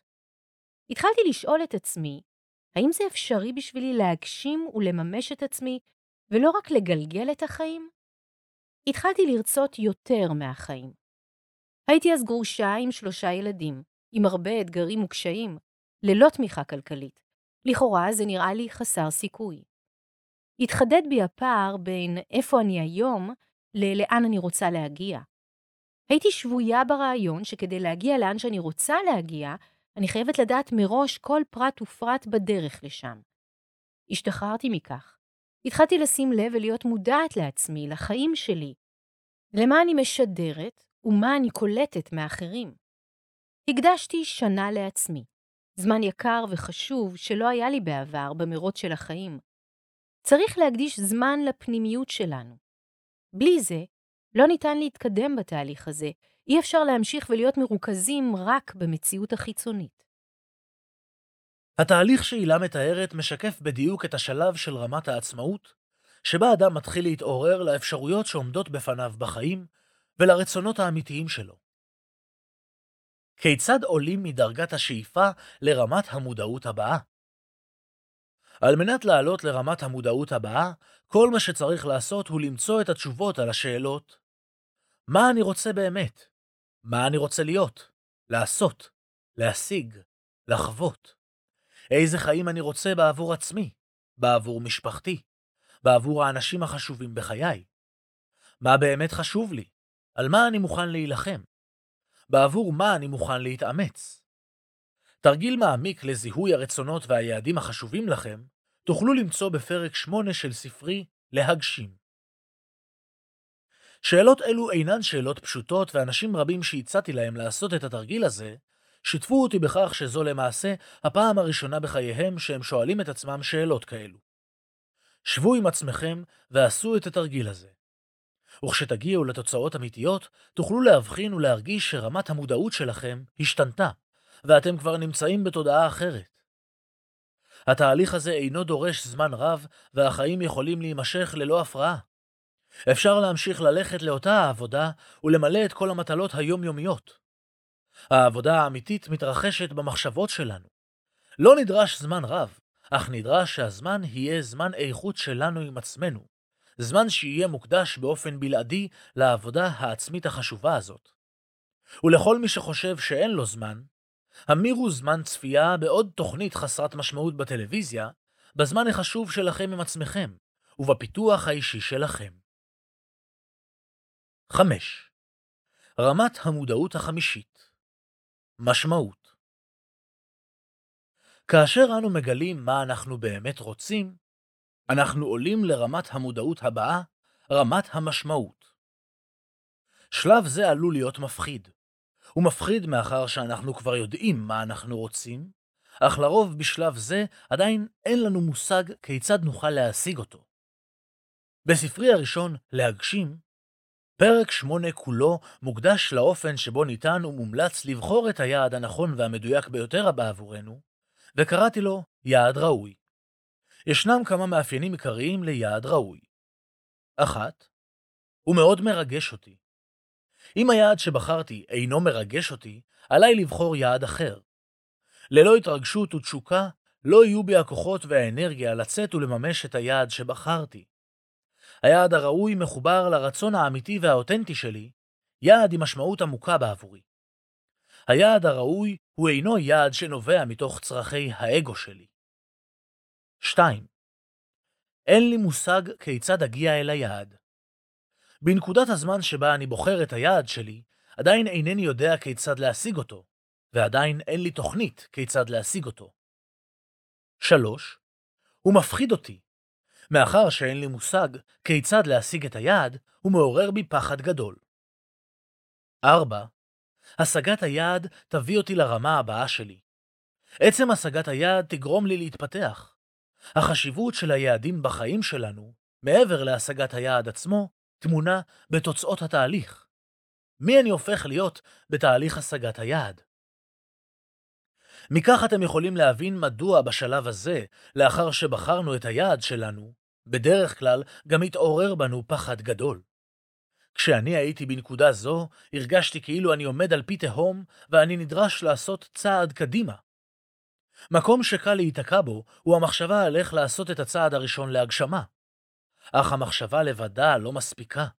עליי לעשות את הצעד בפועל, בעולם האמיתי. וזהו הרגע שבו אני מתחיל לשאול את עצמי, מה מקנה לי את הביטחון שיש שם משהו בעבורי? איך אני יודע שלא אפול ואתרסק? הבעיה היא שלעולם לא נקבל תשובה מספקת שתגרום לנו לחוש ביטחון מלא. בשלב זה, מה שיכול לעזור, זו ההבנה שמדובר רק בצעד אחד, ולרוב הצעד האחד הזה הוא הפיך. המצב עדיין לא מסוכן מדי. אם בחרנו באופן עמוק ומחויב יעד ראוי, תהיה משמעות לעשייה שלנו, וזהו המרכיב החשוב ביותר ברמת המודעות הזאת. ללא משמעות קשה מאוד לאדם להמשיך ולפעול כאשר התנאים משתנים, כאשר עולים קשיים או אתגרים. ללא משמעות, הקושי הראשון שהאדם יפגוש יגרום לו לסגת ולהימנע מפעולה נוספת. בשלב זה מתחילה לחלחל בנו ההכרה שיש לנו תפקיד ומשמעות בעולם, שיש סיבה לקיום שלנו, ושלא הגענו הנה סתם כדי להעביר את הזמן. זה השלב שבו אנו מתחילים לחפש, לזהות ולדייק את השליחות והייעוד שלנו בעולם, שבו אנו מתחברים לאותנטיות האמיתית שלנו, לתשוקות שמניעות אותנו, להתלהבות מהחיים וממה שיש להם להציע לנו. כאן אנו גם מתחילים לחפש את השליחות והייעוד האמיתיים שלנו. מהו התפקיד האמיתי שלנו בעולם? אלו הן שאלות משמעותיות שאין זה תמיד קל לענות עליהן מיד. הן דורשות תהליך מתמשך שבו נבחן ונגלה מהי השליחות האמיתית שלנו, ובדרך גם נגלה מי אנחנו באמת. המשמעות יוצרת בתוכנו את ההבנה שמה שאנו עושים הוא חשוב, ושזה יהיה אפילו סוג של פשע למנוע מאחרים את המתנה שלנו. ההבנה הזאת משנה את כל התפיסה העצמית שלנו לגבי עצמנו. היא מאפשרת לנו גם לבקש עזרה ולהיעזר באחרים, לא ממקום של מסכנות או צורך אגואיסטי, אלא ממקום של יש לי שליחות חשובה בעולם הזה, ואני צריך את עזרתך לממש אותה. את שירי לופוביץ' הכרתי לראשונה באחת הסדנאות שהנחיתי.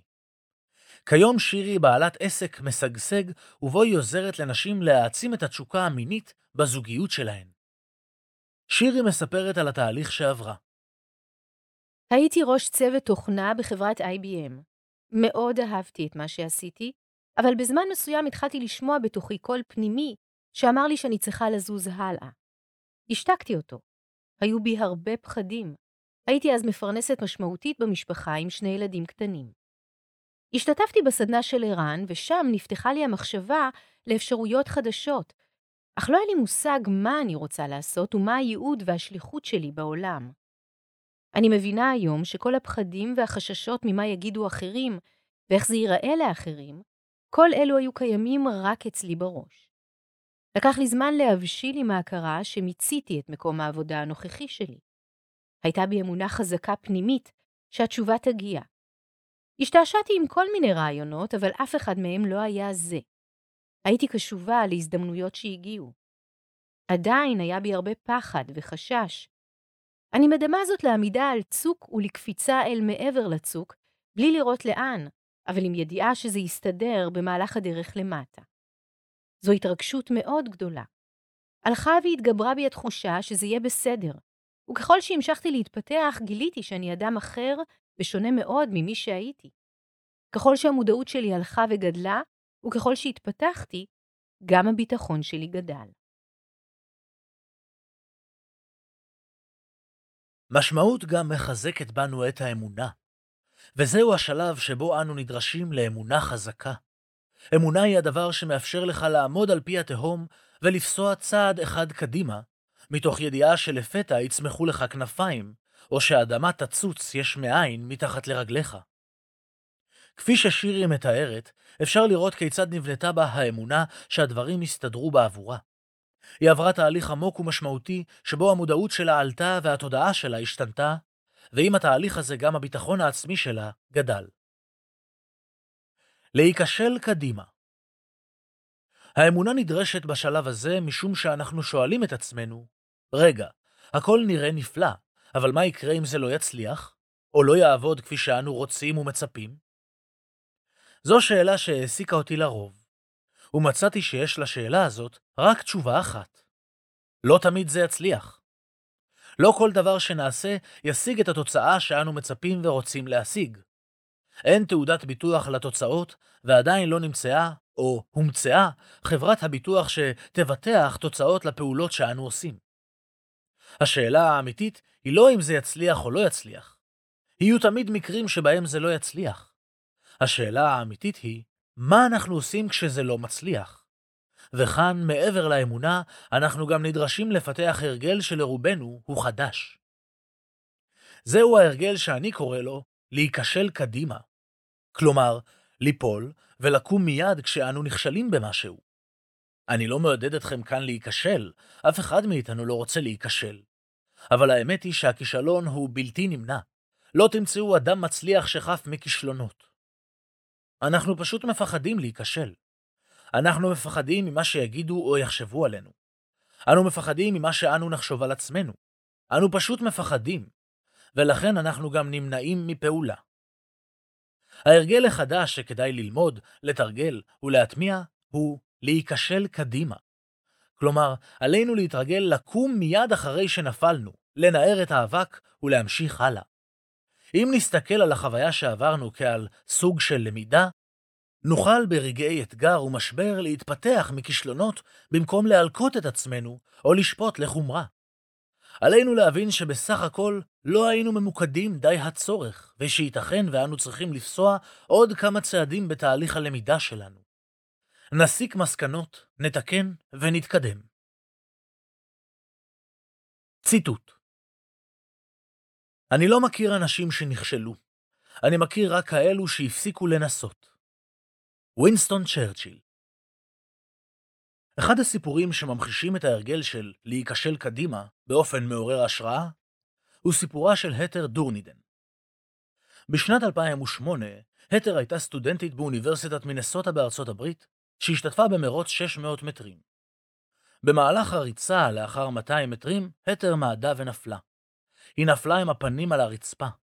התגובה שניתן היה לצפות ממנה, כמו מכל אדם אחר במצבה, היא לעצור, להבין שהמרוץ הסתיים כנראה, לכעוס ולחוש גם צודקת. אך התר לא נהגה כך. מיד לאחר שנפלה, היא קמה והמשיכה לרוץ. היא רצה כל כך מהר שהדביקה את הפער שהיה בינה ובין ארצות האחרות, שכבר התקדמו בהרבה, עקפה אותן וניצחה בתחרות. לצפייה במרוץ המיוחד של התר דורנידן, היכנסו לאתר הספר בכתובת www.towakeup.co.il/2. כמה קל יכול היה להיות עבורה לעצור ולהפסיק בגלל הנפילה? הרבה יותר קשה לקום ולנסות שוב, וזה מה שהיא עשתה. בריאיון שנתנה היא סיפרה לאחר מכן שלא הבינה שהיא ממש נפלה. היא חשבה שרק מעדה, ומיד המשיכה לרוץ. זה לקח חלקיק שנייה. רק אחרי שראתה את צילום הוידאו של המרוץ, היא הבינה שהיא ממש נפלה עם הפנים על הרצפה. ההרגל להיכשל קדימה היה כל כך טבוע באתר דורנידן, שכלל לא הרגישה שהיא ממש נפלה, וזה מה שיצר את התוצאות המצוינות שלה. לא כל דבר שנעשה יצליח בדיוק באופן שבו אנו חושבים עליו ומתכננים אותו. אז מה? האם זה משנה את מה שאנחנו רוצים להשיג? השאלה היא איך אנחנו מתייחסים למידע, לחוסר ההצלחה או לכישלון שאנו חווים. אנשים שפועלים מתוך ההרגל להיכשל קדימה, מוצאים בתוכם את הכוחות לקום לאחר הנפילה, לנער את האבק ולהמשיך הלאה. קראתי בחיי הרבה ביוגרפיות של אנשים מצליחים מתחומים שונים. עדיין לא פגשתי באדם מצליח שלא נכשל במהלך חייו, ובדרך כלל יותר מפעם אחת. האם ניפול בדרך? רוב האפשרויות הן שכן. זה חלק מהחיים. בחיים גם נופלים, נכשלים, מפספסים וכואבים לפעמים. השאלה שתקבע את גורלנו היא, מה אנחנו עושים כשזה קורה? האם אנחנו נשארים למטה, או שאנחנו קמים וממשיכים? אם יש משמעות למה שאנו עושים, אם אנו חשים משמעות בעשייה שלנו, יהיה לנו קל להמשיך ולהיכשל קדימה. שמעון פרס תמיד משמש לי השראה בהקשר הזה. כמו לרבים, חקוקה לי בראש התמונה משנת 1997, לאחר שהפסיד בבחירות לראשות הממשלה, עומד על הבמה בכינוס מפלגת העבודה, ומולו אלפי אנשים שצעקו לו לוזר. נסו לתאר לעצמכם מה היה קורה אילו היה מקשיב לאותם אנשים והיה מפסיק לנסות. זה, אגב, לא היה ההפסד הראשון וגם לא האחרון שלו. בקריירה שלו הוא עבר יותר הפסדים מניצחונות. אבל לו היה מפסיק להתמודד ולנסות, הוא לא היה הופך ב-2007, עשר שנים מאוחר יותר, לנשיא המדינה. אז הוא סוף סוף הצליח, ובגדול, להיות אחד הנשיאים האהודים יותר בארץ ובעולם. ציטוט אנשים שאין להם פנטזיה לא עושים דברים פנטסטיים. שמעון פרס להיכשל קדימה היא למעשה תגובה שמוטמעת בנו עוד מזמן היותנו פעוטות. כתינוקות זחלנו, ואז התעורר בנו דחף פנימי עז לנסות לקום ולעמוד. ניסינו לעמוד בפעם הראשונה, ונפלנו, וודאי שהתאכזבנו, אולי אפילו בכינו. ואז ניסינו שוב, ושוב נפלנו, ושוב התאכזבנו. וכך זה נמשך שוב ושוב. נפלנו וקמנו, נפלנו וקמנו. לרגע אחד לא עברה במוחנו האפשרות להפסיק לנסות. לא נמצא תינוק שינסה להפסיק ולעמוד. האם אתם יכולים לתאר לעצמכם תינוק שכזה, שאומר לעצמו, נראה שלא נועדתי לעמוד, אני פשוט אמשיך לזחול. זה לא קורה. התינוק מנסה שוב ושוב ושוב. קם ונופל עד שבסוף הוא מצליח לעמוד. ואיך ההורים מגיבים לתינוק בשלב הזה? מנחמים אותו כשהוא נופל, תומכים בו במבט, מעודדים אותו להמשיך לנסות, ומוחאים לו כפיים כאשר הוא מצליח. גם בתינוק וגם בהורים טבועה אמונה חזקה שהוא יצליח לעמוד. אמונה זו היא מצרך הכרחי ונדרש על מנת לגרום לתינוק להמשיך לנסות שוב ושוב. חלק ממנה נובע מתוך הדחף הפנימי שלנו לנסות לעמוד, וחלק נתמך על ידי האמונה של הוריו שהוא יצליח לעמוד. מי שיפעל מתוך אמונה מלאה בעצמו, במטרה שלו וביכולות שלו, שיהיה מוכן לעשות את מה שנדרש ולהתמודד עם המשמעויות של חוסר הצלחה או כישלון, יגלה במהרה שהתודעה שלו השתנתה לחלוטין. לא ניתן לפעול כך כאשר רמת המודעות שלנו היא הישרדות, ואנו רגילים להאשים את כולם סביבנו בתוצאות שאנו משיגים. וודאי שאם אנו רואים את עצמנו ככישלון, יהיה לנו קשה להתקדם הלאה. כיצד עולים לרמת המודעות הבאה? כאשר תהיו מוכנים לשלם את מחיר הכישלון, תוכלו ליהנות מפירות ההצלחה. ולכך נדרש שתצקו משמעות לתוך העשייה שלכם. אם לא תראו שיש משמעות אמיתית לדברים שאתם עושים ופועלים בעבורם, לא תמצאו בכם את הכוחות לפעול. קבלו עליכם את ההחלטה שתהיו מוכנים להתמודד עם מה שיקרה, עם הנסיבות והתוצאות שיופיעו בחייכם, ועם כל אירוע שלא תכננתם. האמינו בעצמכם וביכולתכם להתמודד. וקבלו את הידיעה שלא כל דבר שתנסו יצליח, או שלפחות לא יצליח מיד, והתחייבו בפני עצמכם שאם זה יקרה, אתם תנסו, לפחות עוד פעם אחת. ציטוט החברה הראשונה שהקמתי התרסקה. החברה השנייה התרסקה, אבל פחות. השלישית פשוט נכשלה. הרביעית שרדה. לחברה החמישית שהקמתי קוראים פייפל. מקס לבצ'ין מקס לבצ'ין הינו דוגמה לאדם שנכשל קדימה. 6. רמת המודעות השישית חופש רמת המודעות השישית מאפשרת את החופש לפעול בצורה אותנטית, מתוך הכרה בערך העצמי שלנו, ביכולות ובהישגים שלנו. והכוונה היא לא רק להישגים החיצוניים שלנו, אלא, ובעיקר, להישגים הפנימיים שלנו, ליכולות שפיתחנו בעצמנו ובתוכנו, להתפתחות היכולות הרגשיות והמנטליות, לעלייה במודעות שלנו, לחיבור הפנימי למי שאנחנו, לשאיפות, לתשוקות ולשליחות שלנו בעולם. ציטוט אני רוצה חופש לבטא את האישיות שלי במלואה. מהטמה גנדי אחת השאלות המשמעותיות שאנו יכולים לשאול את עצמנו בשלב הזה היא, אם אף אחד לא היה שופט אותי, מה הייתי עושה היום? כזכור לכם, השופט הקפדן ביותר שיש לנו, הוא השופט הפנימי שלנו, שמנוהל על ידי הצורך לרצות אחרים, או לפעול בתוך הנורמות המקובלות, כי כך צריך, או שזה מה שנחשב.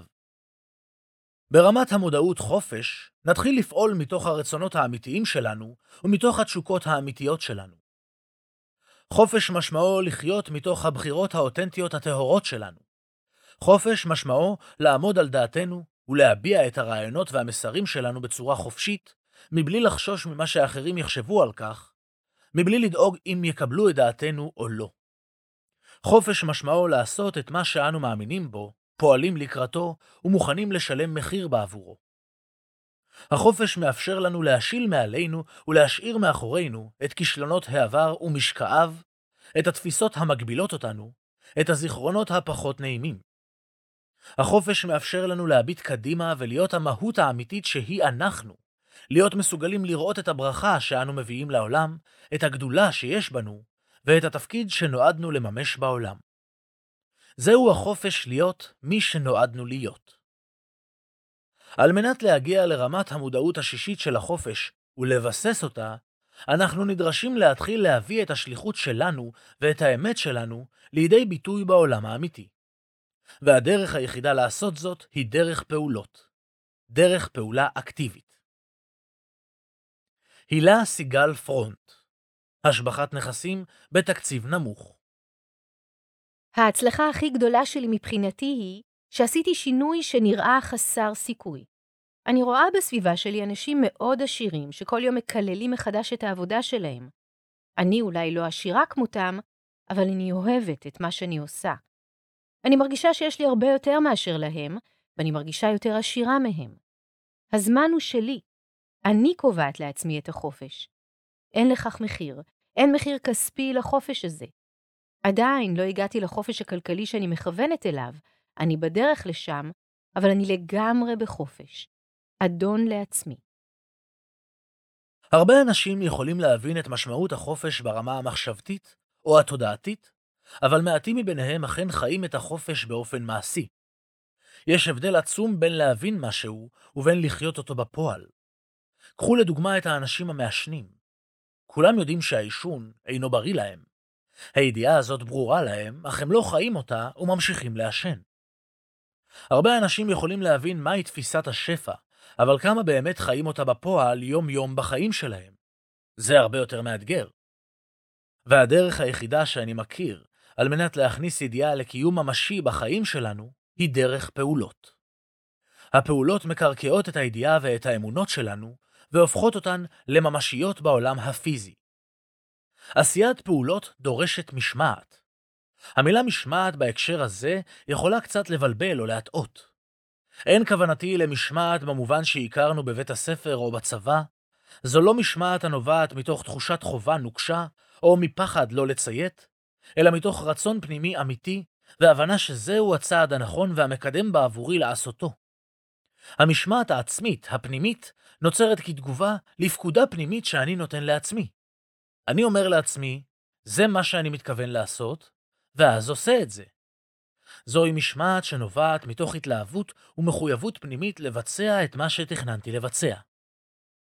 משמעת עצמית היא הכרחית בשלב הזה, כי בשלב הזה ניפגש עם שני כוחות חזקים שעלולים להחליש אותנו ולעבוד נגדנו.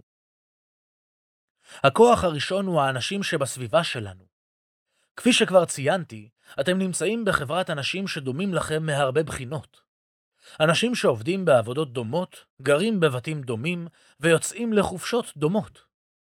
רבים מהאנשים האלה לא התלהבו מהשינוי שאתם עושים. חשוב לשים לב עם מי אנו משתפים את הרעיונות החדשים שלנו, משום שאנחנו יכולים לצאת החוצה מלאי אנרגיה ומתלהבים, ומילה אחת לא נכונה תוציא לנו את כל הרוח מהמפרשים. בשלב זה, שוב נדרש מאיתנו לבחון מחדש מי הם האנשים שסובבים אותנו, ומה הם חושבים על הרעיונות שלנו. כשאנחנו מספרים להם על איזשהו רעיון או חלום שיש לנו, או על איזה יעד נועז, מה הם אומרים? האם הם מעודדים אותנו ונותנים לנו אנרגיה להמשיך? או שהם שואבים מאיתנו את כל האנרגיה ומוציאים לנו את הרוח מהמפרשים? רוב האנשים יפנו להתייעץ עם האנשים הלא נכונים. הכי קל ללכת להתייעץ עם האנשים הקרובים לנו, אבל בכלל לא מובן מאליו שהם האנשים הנכונים להתייעץ איתם. האם הם עשו או חוו את מה שאנו רוצים לעשות או להשיג? אם התשובה היא לא, איזו עצה אתם מצפים לקבל מהם? סביר יותר להניח שהם ידחו את הרעיון שלכם, יאמרו לכם שהוא מסוכן, חסר אחריות או לא מבוסס. ולרוב הם ידברו מתוך הפחדים שלהם עצמם. כאשר סיפרתי להוריי בפעם הראשונה על כוונתי לעזוב את עבודתי באינטל ולצאת להקים עסק משלי, המשפט הראשון של אבי היה, אתה עושה טעות חמורה. ברור היה לי שזה נאמר מתוך אהבה ודאגה, אך אבי דיבר מתוך עולם המושגים שלו, שלא היה רלוונטי בעבורי. הוא מעולם לא היה עצמאי. אבי ואמי היו מרבית חייהם עובדי מדינה, בעלי קביעות ופנסיה מובטחת. מבחינת הוריי, הקביעות בעבודה הייתה הדבר החשוב ביותר, ומבחינתם, עליה הייתי צריך לשמור. אמנם כאשר עבדתי באינטל, לא הובטחה לי שום קביעות, אבל הוריי לא הכירו את המציאות החדשה שאינה מבטיחה קביעות לעובדים, ושבה בהתראה של 30 יום, כל אחד עלול למצוא את עצמו ללא עבודה וללא ביטחון תעסוקתי וכלכלי. אף על פי שאני מאוד אוהב ומעריך את הוריי ואת כל מה שקיבלתי מהם לאורך השנים, החלטתי שבמקרה הזה אני לא מקשיב לדעה שלהם. לא כי אין לה ערך, אלא פשוט כי היא לא הייתה מקדמת אותי לעבר הדברים שחשובים לי. הבנתי שכל מה שהם אמרו לי נאמר מתוך אהבה ודאגה כנה לעתידי. אבל גם הבנתי שהם מדברים מתוך תפיסת עולמם, שהיא שונה מאוד מתפיסת עולמי. לכו להתייעץ עם אנשים שאתם מעריכים את דעתם, ושכבר השיגו את התוצאות שאתם רוצים להשיג. היו בררנים מאוד בנוגע לדעות ולעצות שאתם מקבלים. שאלו את עצמכם, האם האדם שהשמיע את דעתו באוזניי הוא האדם המתאים לייעץ לי?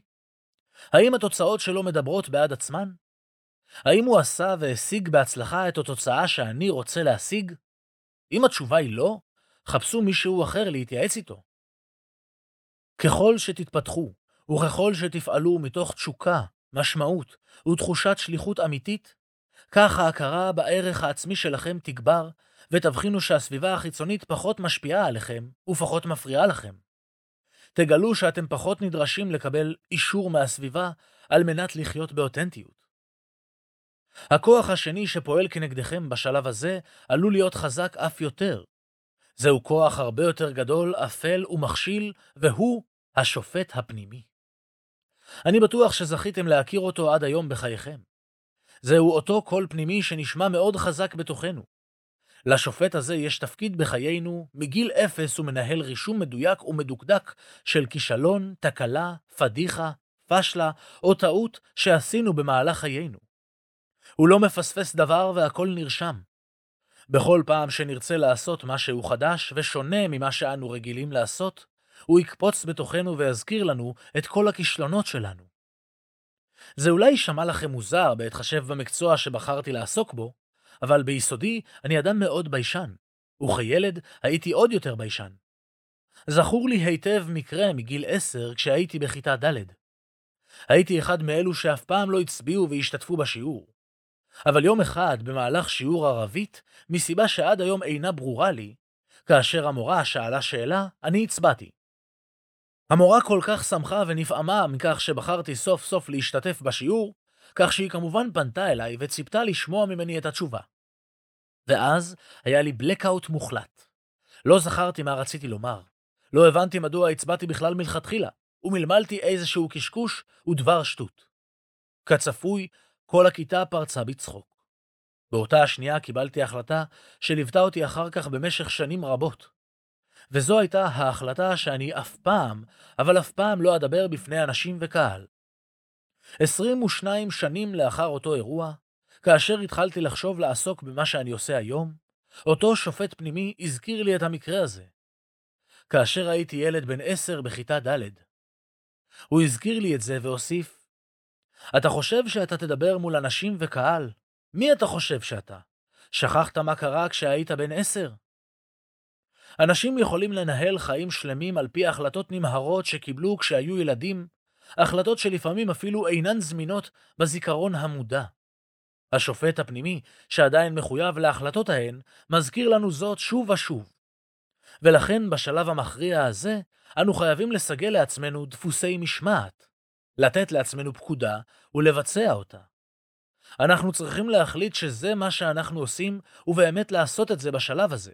ללא משמעת עצמית חזקה, הרבה אנשים מתקפלים ונסוגים לאחור ונמנעים מפעולה. אם תבדקו, תגלו שרוב האנשים יודעים מה הם צריכים לעשות על מנת להשיג את התוצאות שהם רוצים להשיג. לרוב, הבעיה איננה חוסר ידע. הבעיה היא שהם פשוט לא עושים את מה שהם יודעים שהם צריכים לעשות. הם נמנעים מעשייה בין אם זה כי הם מקשיבים לסביבה שלהם שאומרת להם שזה מסוכן ולא כדאי, או שהם מקשיבים לשופט הפנימי שלהם שאומר להם דברים דומים. כיצד עולים לרמת המודעות הבאה? הדרך היחידה להתקדם משלב זה אל רמת המודעות הבאה היא אך ורק עשייה. עשייה, עשייה ועוד עשייה.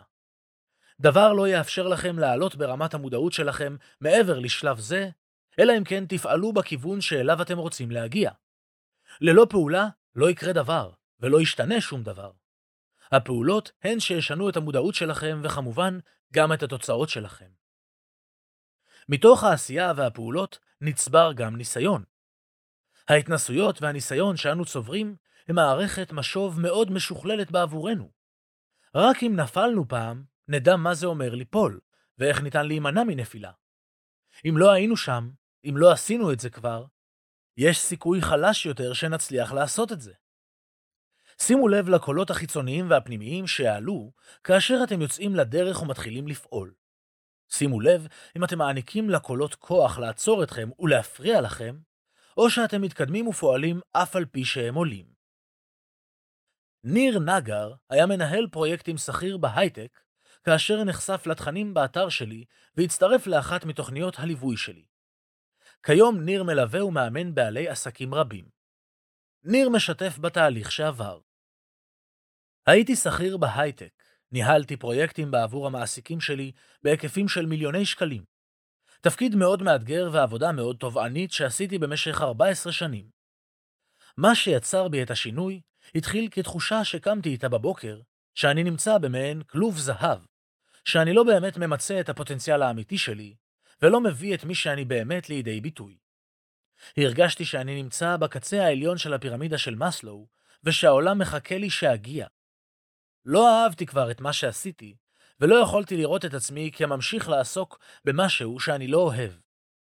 היו בי הרבה פחדים, אבל ארבעה חודשים לאחר מכן הודעתי למנכ"ל שאני עוזב. כל הסביבה שלי הופתעה מכך. הם שאלו אותי, מה חסר לך בחיים? איך אתה עוזב את כל מה שהשגת ואת מה שיש לך? אלו היו המחשבות שלהם, אבל אני הייתי מגובש בעצמי, ידעתי שאני רוצה לצאת לדרך חדשה, להיות עצמאי ולהצליח בכך. 7. רמת המודעות השביעית מנהיגות השלב השביעי והאחרון בתהליך הוא שלב המנהיגות. מודעות זו מתחילה קודם כל במנהיגות העצמית, ביכולת ההנהגה הפנימית שלנו להוביל את עצמנו לפעול באותנטיות ומתוך ההוויה האמיתית שלנו. להביא את עצמנו לידי ביטוי מלא, לעמוד ולפעול למען הדברים החשובים לנו. להנהיג את עצמנו גם בזמנים הפחות נעימים, דרך אתגרים ומשברים, דרך התנסויות פחות נעימות. מודעות המנהיגות מתבטאת ביכולת שלנו להנהיג את עצמנו לפעול מתוך החופש, להיות מי שאנו באמת, ולהביא את השליחות והגדולה שלנו לידי מימוש בעולם. כאשר אנו מגיעים לרמת המודעות הזאת ופועלים מתוכה, בין אם נרצה בכך, בין אם נמאן, אנו הופכים להיות בצורה כמעט אוטומטית לחלוטין דוגמה, מודל והשראה לאחרים. בתחילת התהליך, בדרך כלל, קשה לנו לראות את עצמנו ככאלו. קשה לנו להסתכל על עצמנו כמי שנותנים השראה ומתווים את הדרך. השופט הפנימי שקיים בתוכנו כמובן תורם לכך, בכך שהוא ידאג תמיד להקטין אותנו בעיני עצמנו, וכמובן, באופן בלתי פוסק ישווה אותנו לאחרים, או לאיך שהדברים צריכים להיות. הפחד העמוק ביותר שלנו הוא לא שמא אנחנו חלשים מדי. הפחד העמוק ביותר שלנו הוא שאנחנו בעלי עוצמה שמעל לכל שיעור. האור שבנו, לא האפלה שבתוכנו, הוא שמפחיד אותנו יותר מכל. אנחנו שואלים את עצמנו, איזו זכות יש לי להיות מבריק, יפהפה, מוכשר ואהוב? למען האמת, איזו זכות יש לך לא להיות? אין שום דבר נאור בלצמצם את עצמנו כדי שאחרים לא ירגישו חסרי ביטחון. ככל שניתן לברק שלנו להעיר, אנחנו מעניקים לאחרים באופן לא מודע רשות לעשות כמונו. ככל שנשתחרר מהפחדים שלנו, נוכחותנו תשחרר אחרים מפחד. מריאן וויליאמסון אבל כשתפעלו מתוך רמת המודעות הזאת, תתחילו לחוות איך אתם מספקים השראה לאחרים, סוחפים אחרים אחריכם ומקדמים אותם בעולם. כאשר אנו מקיימים את השליחות שלנו בעולם, אנחנו מעוררים אחרים ועוזרים להם להתקדם, להתעורר ולקדם את עצמם. את אינסה קליימן ליוויתי בדרכה העסקית לאחר שעזבה את עבודתה בהייטק והקימה עסק בשם לחישות לילה להעצמת ילדים. היא מספרת עבדתי 14 שנים במשרדי פרסום ובהייטק. פיתחתי קריירה כמנהלת שיווק. עבדתי עם משרדים גדולים והייתי גאה להיות חלק מזה. הייתי משוכנעת שאלו יהיו חיי, שאמשיך לעבוד בהייטק עד לפנסיה. אבל אז התחלתי לעבור תהליך פנימי, שבמהלכו הבנתי שהנוחות שחייתי בה פשוט מקהה אותי. הרגשתי שעם כל העשייה שלי, אני לא באמת עושה משהו משמעותי בעולם. לאחר הולדת הבן הראשון שלי התחזקה בי התחושה והרצון לעשות משהו שיש בו יותר משמעות על פי קנה המידה שלי. אבל לא העזתי עדיין להוציא את זה מהפה שלי. בשלב הזה בעיקר הייתי מתלוננת באוזני בעלי שאני מתוסכלת. התחלתי ללמוד ולהתפתח במקביל לעבודה שלי כשכירה. חשבתי שהשינוי שאני רוצה לעשות יקרה רק בשלב מאוחר יותר, אבל הוא קרה הרבה יותר מהר ממה שחשבתי.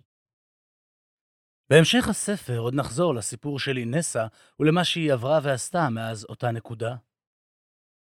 אבל הנה מה שהיא מספרת על המקום שבו היא נמצאת היום. מעולם לא תפסתי את עצמי כמנהיגה, ומשהו בתוך התהליך הזה שעברתי גרם להרבה אנשים לקבל ממני השראה לא רק בתחום המקצועי שאני עוסקת בו היום, אלא גם בתחום העסקי והשיווקי, ואני מבינה שהפכתי להיות מקור של השראה לאחרים. ככל שהאמנתי בדרך שלי, זה סחף גם את בן הזוג שלי, כך שאנו הופכים להיות גם מקור להשראה בתוך המשפחה שלנו. העולם שלנו זקוק למנהיגים חדשים. העולם שלנו זקוק לכם, לתשוקה ולאנרגיה שלכם, ולשליחות שלכם בעולם. הזמנים שאנו נמצאים וחיים בהם היום דורשים אנשים בעלי חזון, משמעת, שליחות אמיתית ויכולת ביצועית להביא שינוי. השינוי יבוא מתוך כך שיותר ויותר אנשים יזהו את השליחות והייעוד האמיתי שלהם, ויביאו אותו לידי מימוש. זו השליחות שלי בעולם, וזו הסיבה שכתבתי את הספר הזה, על מנת להעיר ולעורר אתכם ואנשים רבים נוספים. התפקיד שלי הוא להעיר אותם ליכולת העצומה הגלומה בהם, להעיר אותם ליטול אחריות לחייהם ולהביא את עצמם לידי ביטוי אמיתי, להעניק להם כלים לחיות מתוך חופש פנימי ולבטא את עצמם בחופשיות, ומתוך כך להשפיע ולעזור לאנשים אחרים. אנחנו לעולם לא יודעים, ולא נדע, עד כמה ההשפעה שלנו בעולם משמעותית. אחת ההרצאות המרגשות יותר שראיתי בטד היא של דרו דאדלי, שמספר על המנהיגות של היום-יום, וכיצד כל אחד מאיתנו הוא בעצם מנהיג שמשנה את העולם. הוא מספר שביום האחרון ללימודיו באוניברסיטה, ניגשה אליו בחורה צעירה ואמרה לו שהיא זוכרת את הפעם הראשונה שהיא פגשה אותו. ואז היא סיפרה לו על מה שקרה ארבע שנים קודם לכן, כשנפגשו לראשונה. יום לפני שהתחלתי ללמוד באוניברסיטה, הייתי עם הוריי בחדר במלון, והייתי כה מפוחדת ומשוכנעת שלא אצליח, ושאני לא מוכנה לאוניברסיטה, עד שפרצתי בבכי. הוריי היו נהדרים. הם אמרו, אנחנו יודעים שאת מפחדת, אבל בואי פשוט נלך לשם מחר. נתחיל את היום הראשון, ואם בשלב מסוים תרגישי שאת לא מסוגלת, זה בסדר. רק תגידי לנו, וניקח אותך הביתה. בכל מקרה אנחנו אוהבים אותך. למחרת הלכתי, ועמדתי בתור להירשם. איבדתי סביב, והיה לי ברור שאני לא עומדת בזה. היה ברור לי שאני לא מוכנה. ידעתי שאני מוכרחה להסתלק. קיבלתי את ההחלטה הזאת, ומיד התפשטה בי תחושת שלווה עצומה. פניתי להוריי כדי להודיע להם שאנו הולכים הביתה, ובאותו רגע אתה יצאת מבניין אגודת הסטודנטים. החזקת שלט גדול. Shinerama, סטודנטים למען סיסטיק פיברוזיס. ודלי מלא בסוכריות על מקל. הסתובבת וחילקת סוכריות על מקל לאנשים שעמדו בתור, ודיברת איתם על שינרמה, ופתאום הגעת אליי והבטת בי. אז הבטת בבחור שעמד לידי, חייכת, הכנסת יד לדלי והוצאת סוכריה על מקל. הושטת לו ואמרת, אתה חייב לתת סוכריה על מקל לאישה היפהפייה שלידך. הבחור הסמיק לגמרי. הוא לא הצליח להביט בי, ורק הושיט לי את הסוכריה. כל כך ריחמתי עליו שלקחתי את הסוכריה.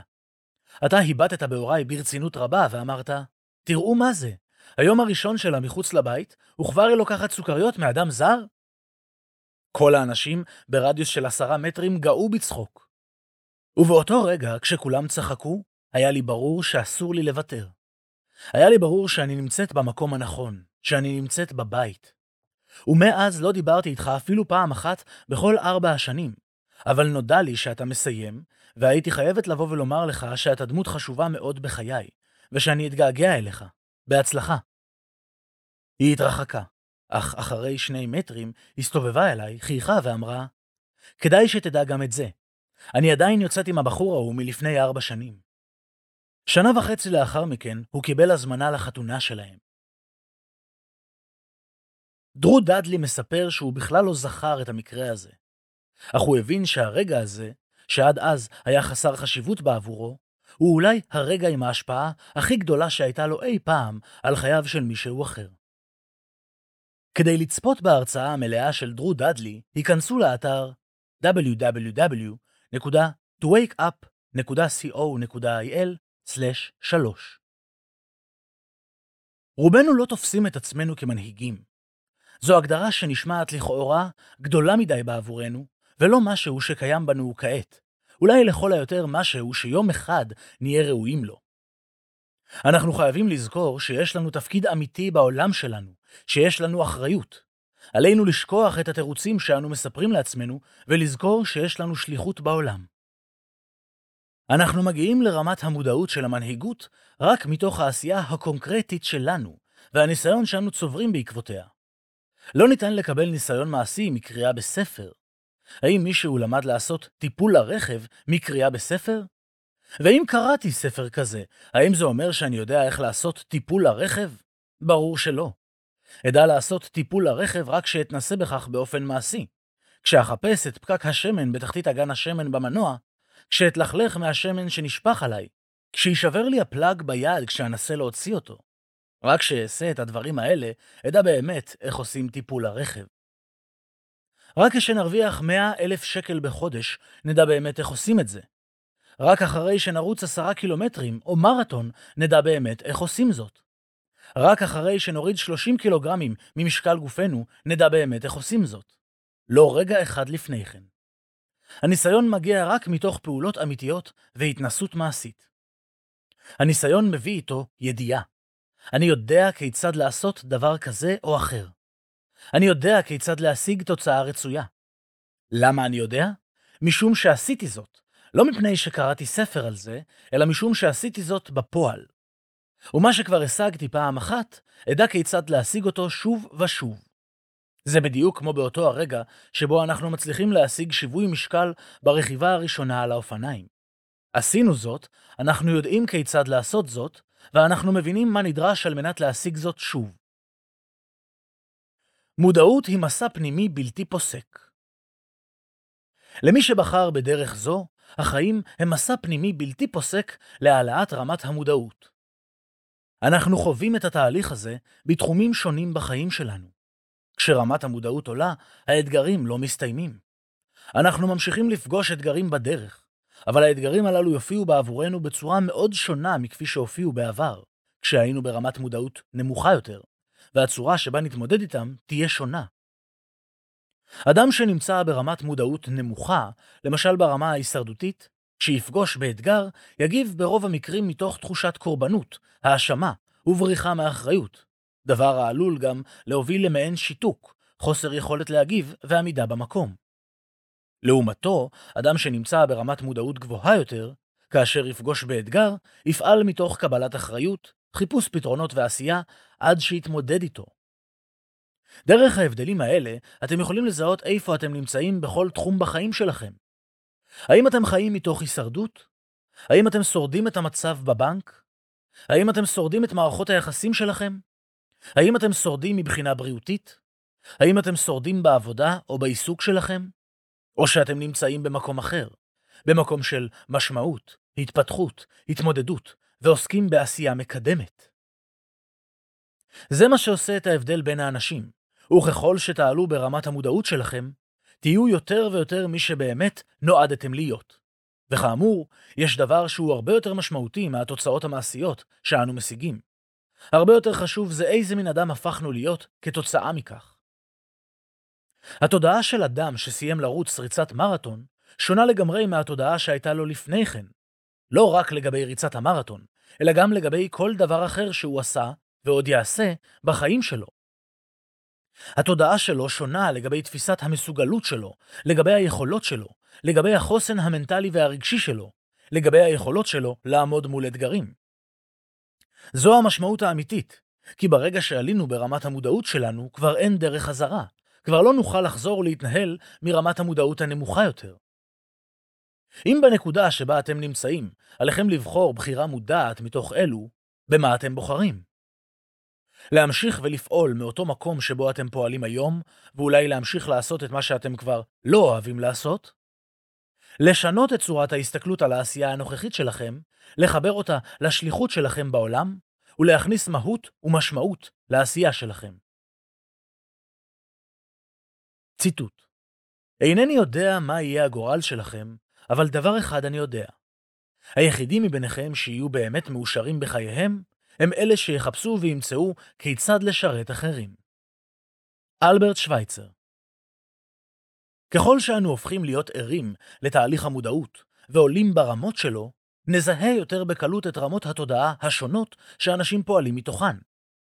לפעמים פשוט די להקשיב למילים שהם אומרים. האם הם משתמשים במילים קורבניות או מאשימות? או שהם פועלים ומדברים תוך קבלת אחריות על חייהם? האם הם מנהיגים את עצמם ומעוררים השראה באחרים? לפעול מתוך מודעות חדשה וגבוהה יותר, בעיניי זוהי זכות גדולה. חשוב להיזהר מההשוואתיות שהאגו שלנו יעשה מול אחרים. קל מאוד להתחיל להשוות את עצמנו לאחרים כאשר אנו נזהה שהם נמצאים ברמת מודעות אחרת. עלינו להיזהר שלא להתייחס אליהם בהתנשאות. זה לא עושה אותנו טובים יותר או אותם טובים פחות. לכל אחד מאיתנו הדרך ההתפתחותית שעליו לעבור.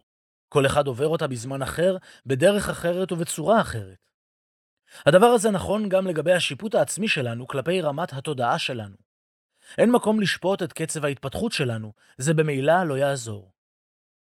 במשך השנים למדתי לקח חשוב. ההתפתחות שלנו תמיד מתרחשת בקצב הנכון והמתאים לנו. יש תהליכים שאנו צריכים לעבור, ואין שום טעם להאיץ אותם, כי לא תמיד נוכל להכיל את מה שמחכה לנו מעבר לפינה. כך שנצטרך לחכות לתזמון המתאים לנו לעבור לשלב הבא ולרמה הבאה. אז נהגו בעצמכם בחמלה, בסבלנות לתהליך ובהרבה אהבה עצמית. ונהגו כך גם כלפי האנשים שבסביבתכם. בפרק זה הבאתי בפניכם את סיפוריהם של מספר לקוחות שזכיתי ללוות בשנים האחרונות.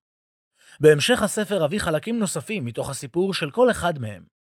המשותף לכולם הוא תהליך ההתפתחות המדהים שהם עברו, המנהיגות שהם הפגינו וממשיכים להפגין, העלייה במודעות, הפעולות שנקטו, והחיבור שלהם לשליחות האמיתית שלהם בעולם. כולם מעוררי השראה בעיניי, ואני עצמי, כאשר ראיינתי אותם לספר הזה, קיבלתי מהם המון. תוכלו לצפות בראיונות המצולמים המלאים עם כולם באתר הספר www.towakeup.co.il/4 לסיכום, הנה שוב שבע רמות המודעות. 1. רמת ההישרדות, שבה אנשים מונעים מתוך הצרכים האישיים הבסיסיים ביותר שלהם. 2. רמת חשיבת ההמון, שבה אנשים פועלים מתוך רצון להשתייכות וקבלה על ידי האחרים, אך מוותרים על העצמיות והייחודיות שלהם. 3. רמת השאיפה שבה אדם מתחיל להיות מודע לפוטנציאל האמיתי שלו, ונוצר בו הרצון הראשוני לממש ולהגשים אותו. 4. רמת העצמאות, שבה אדם מתחיל לברר עם עצמו באמת מה חשוב לו ומה הוא רוצה להיות, לעשות ולחוות בחייו. 5. רמת המשמעות, שבה אדם מקבל עליו את ההחלטה להתחיל לפעול למימוש השליחות האמיתית שלו, ולהגשים את המטרות והיעדים שהם בעלי משמעות בעבורו. 6. רמת החופש, שבה אדם פועל בצורה חופשית ואותנטית, מתוך הכרה בערך העצמי שלו, ביכולות ובהישגים שלו. 7. רמת המנהיגות, שבה אדם פועל מתוך שליטה פנימית ומנהיגות פנימית, ומוביל את עצמו לפעול מתוך ההוויה האמיתית שלו, להביא את עצמו לידי ביטוי עצמי מלא, להשפיע ולהביא את השליחות שלו לידי ביטוי מלא בעולם. לצאת לפעולה על בסיס שבע רמות המודעות, התחילו לזהות באיזה שלב אתם נמצאים. היו ערים לכך שבתחומים שונים בחיים שלכם אתם יכולים להיות ברמות מודעות שונות. למשל, בתחום הכלכלי אתם יכולים להיות ברמת מודעות גבוהה, ואילו בתחום הבריאותי, ברמת מודעות נמוכה. הגדירו לעצמכם פעולה אחת או שתיים, שאם תעשו אותן באופן מתמשך, עדיף יומיומי, יגרמו לכם להעלות את רמת המודעות שלכם לרמה גבוהה יותר. עשו את הפעולות הללו. שתפו את בן או בת הזוג שלכם, או חבר או חברה בתהליך, ובקשו שיעזרו לכם לשמור על המשמעת העצמית ולעשות את הפעולות שקבעתם לעצמכם. היזכרו באירועים מעברכם שחוויתם ככישלון. כעת צפו בהם מתוך נקודת המבט של להיכשל קדימה. איזה תובנות הרווחתם מההתנסויות הללו? היכנסו לאתר הספר בכתובת www.towakeup.co.il והורידו בחינם את חוברת העבודה הנלווית לספר עם התרגולים המעשיים התואמים לחומר שקראתם, על מנת ליישם את מה שקראתם.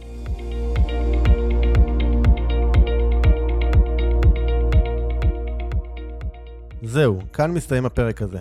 אם אהבתם אותו, ודאו שאתם מדרגים את הפודקאסט ב iTunes, Spotify, Google Podcast, SoundCloud, YouTube או בכל פלטפורמה אחרת שדרכה אתם מאזינים לנו כרגע.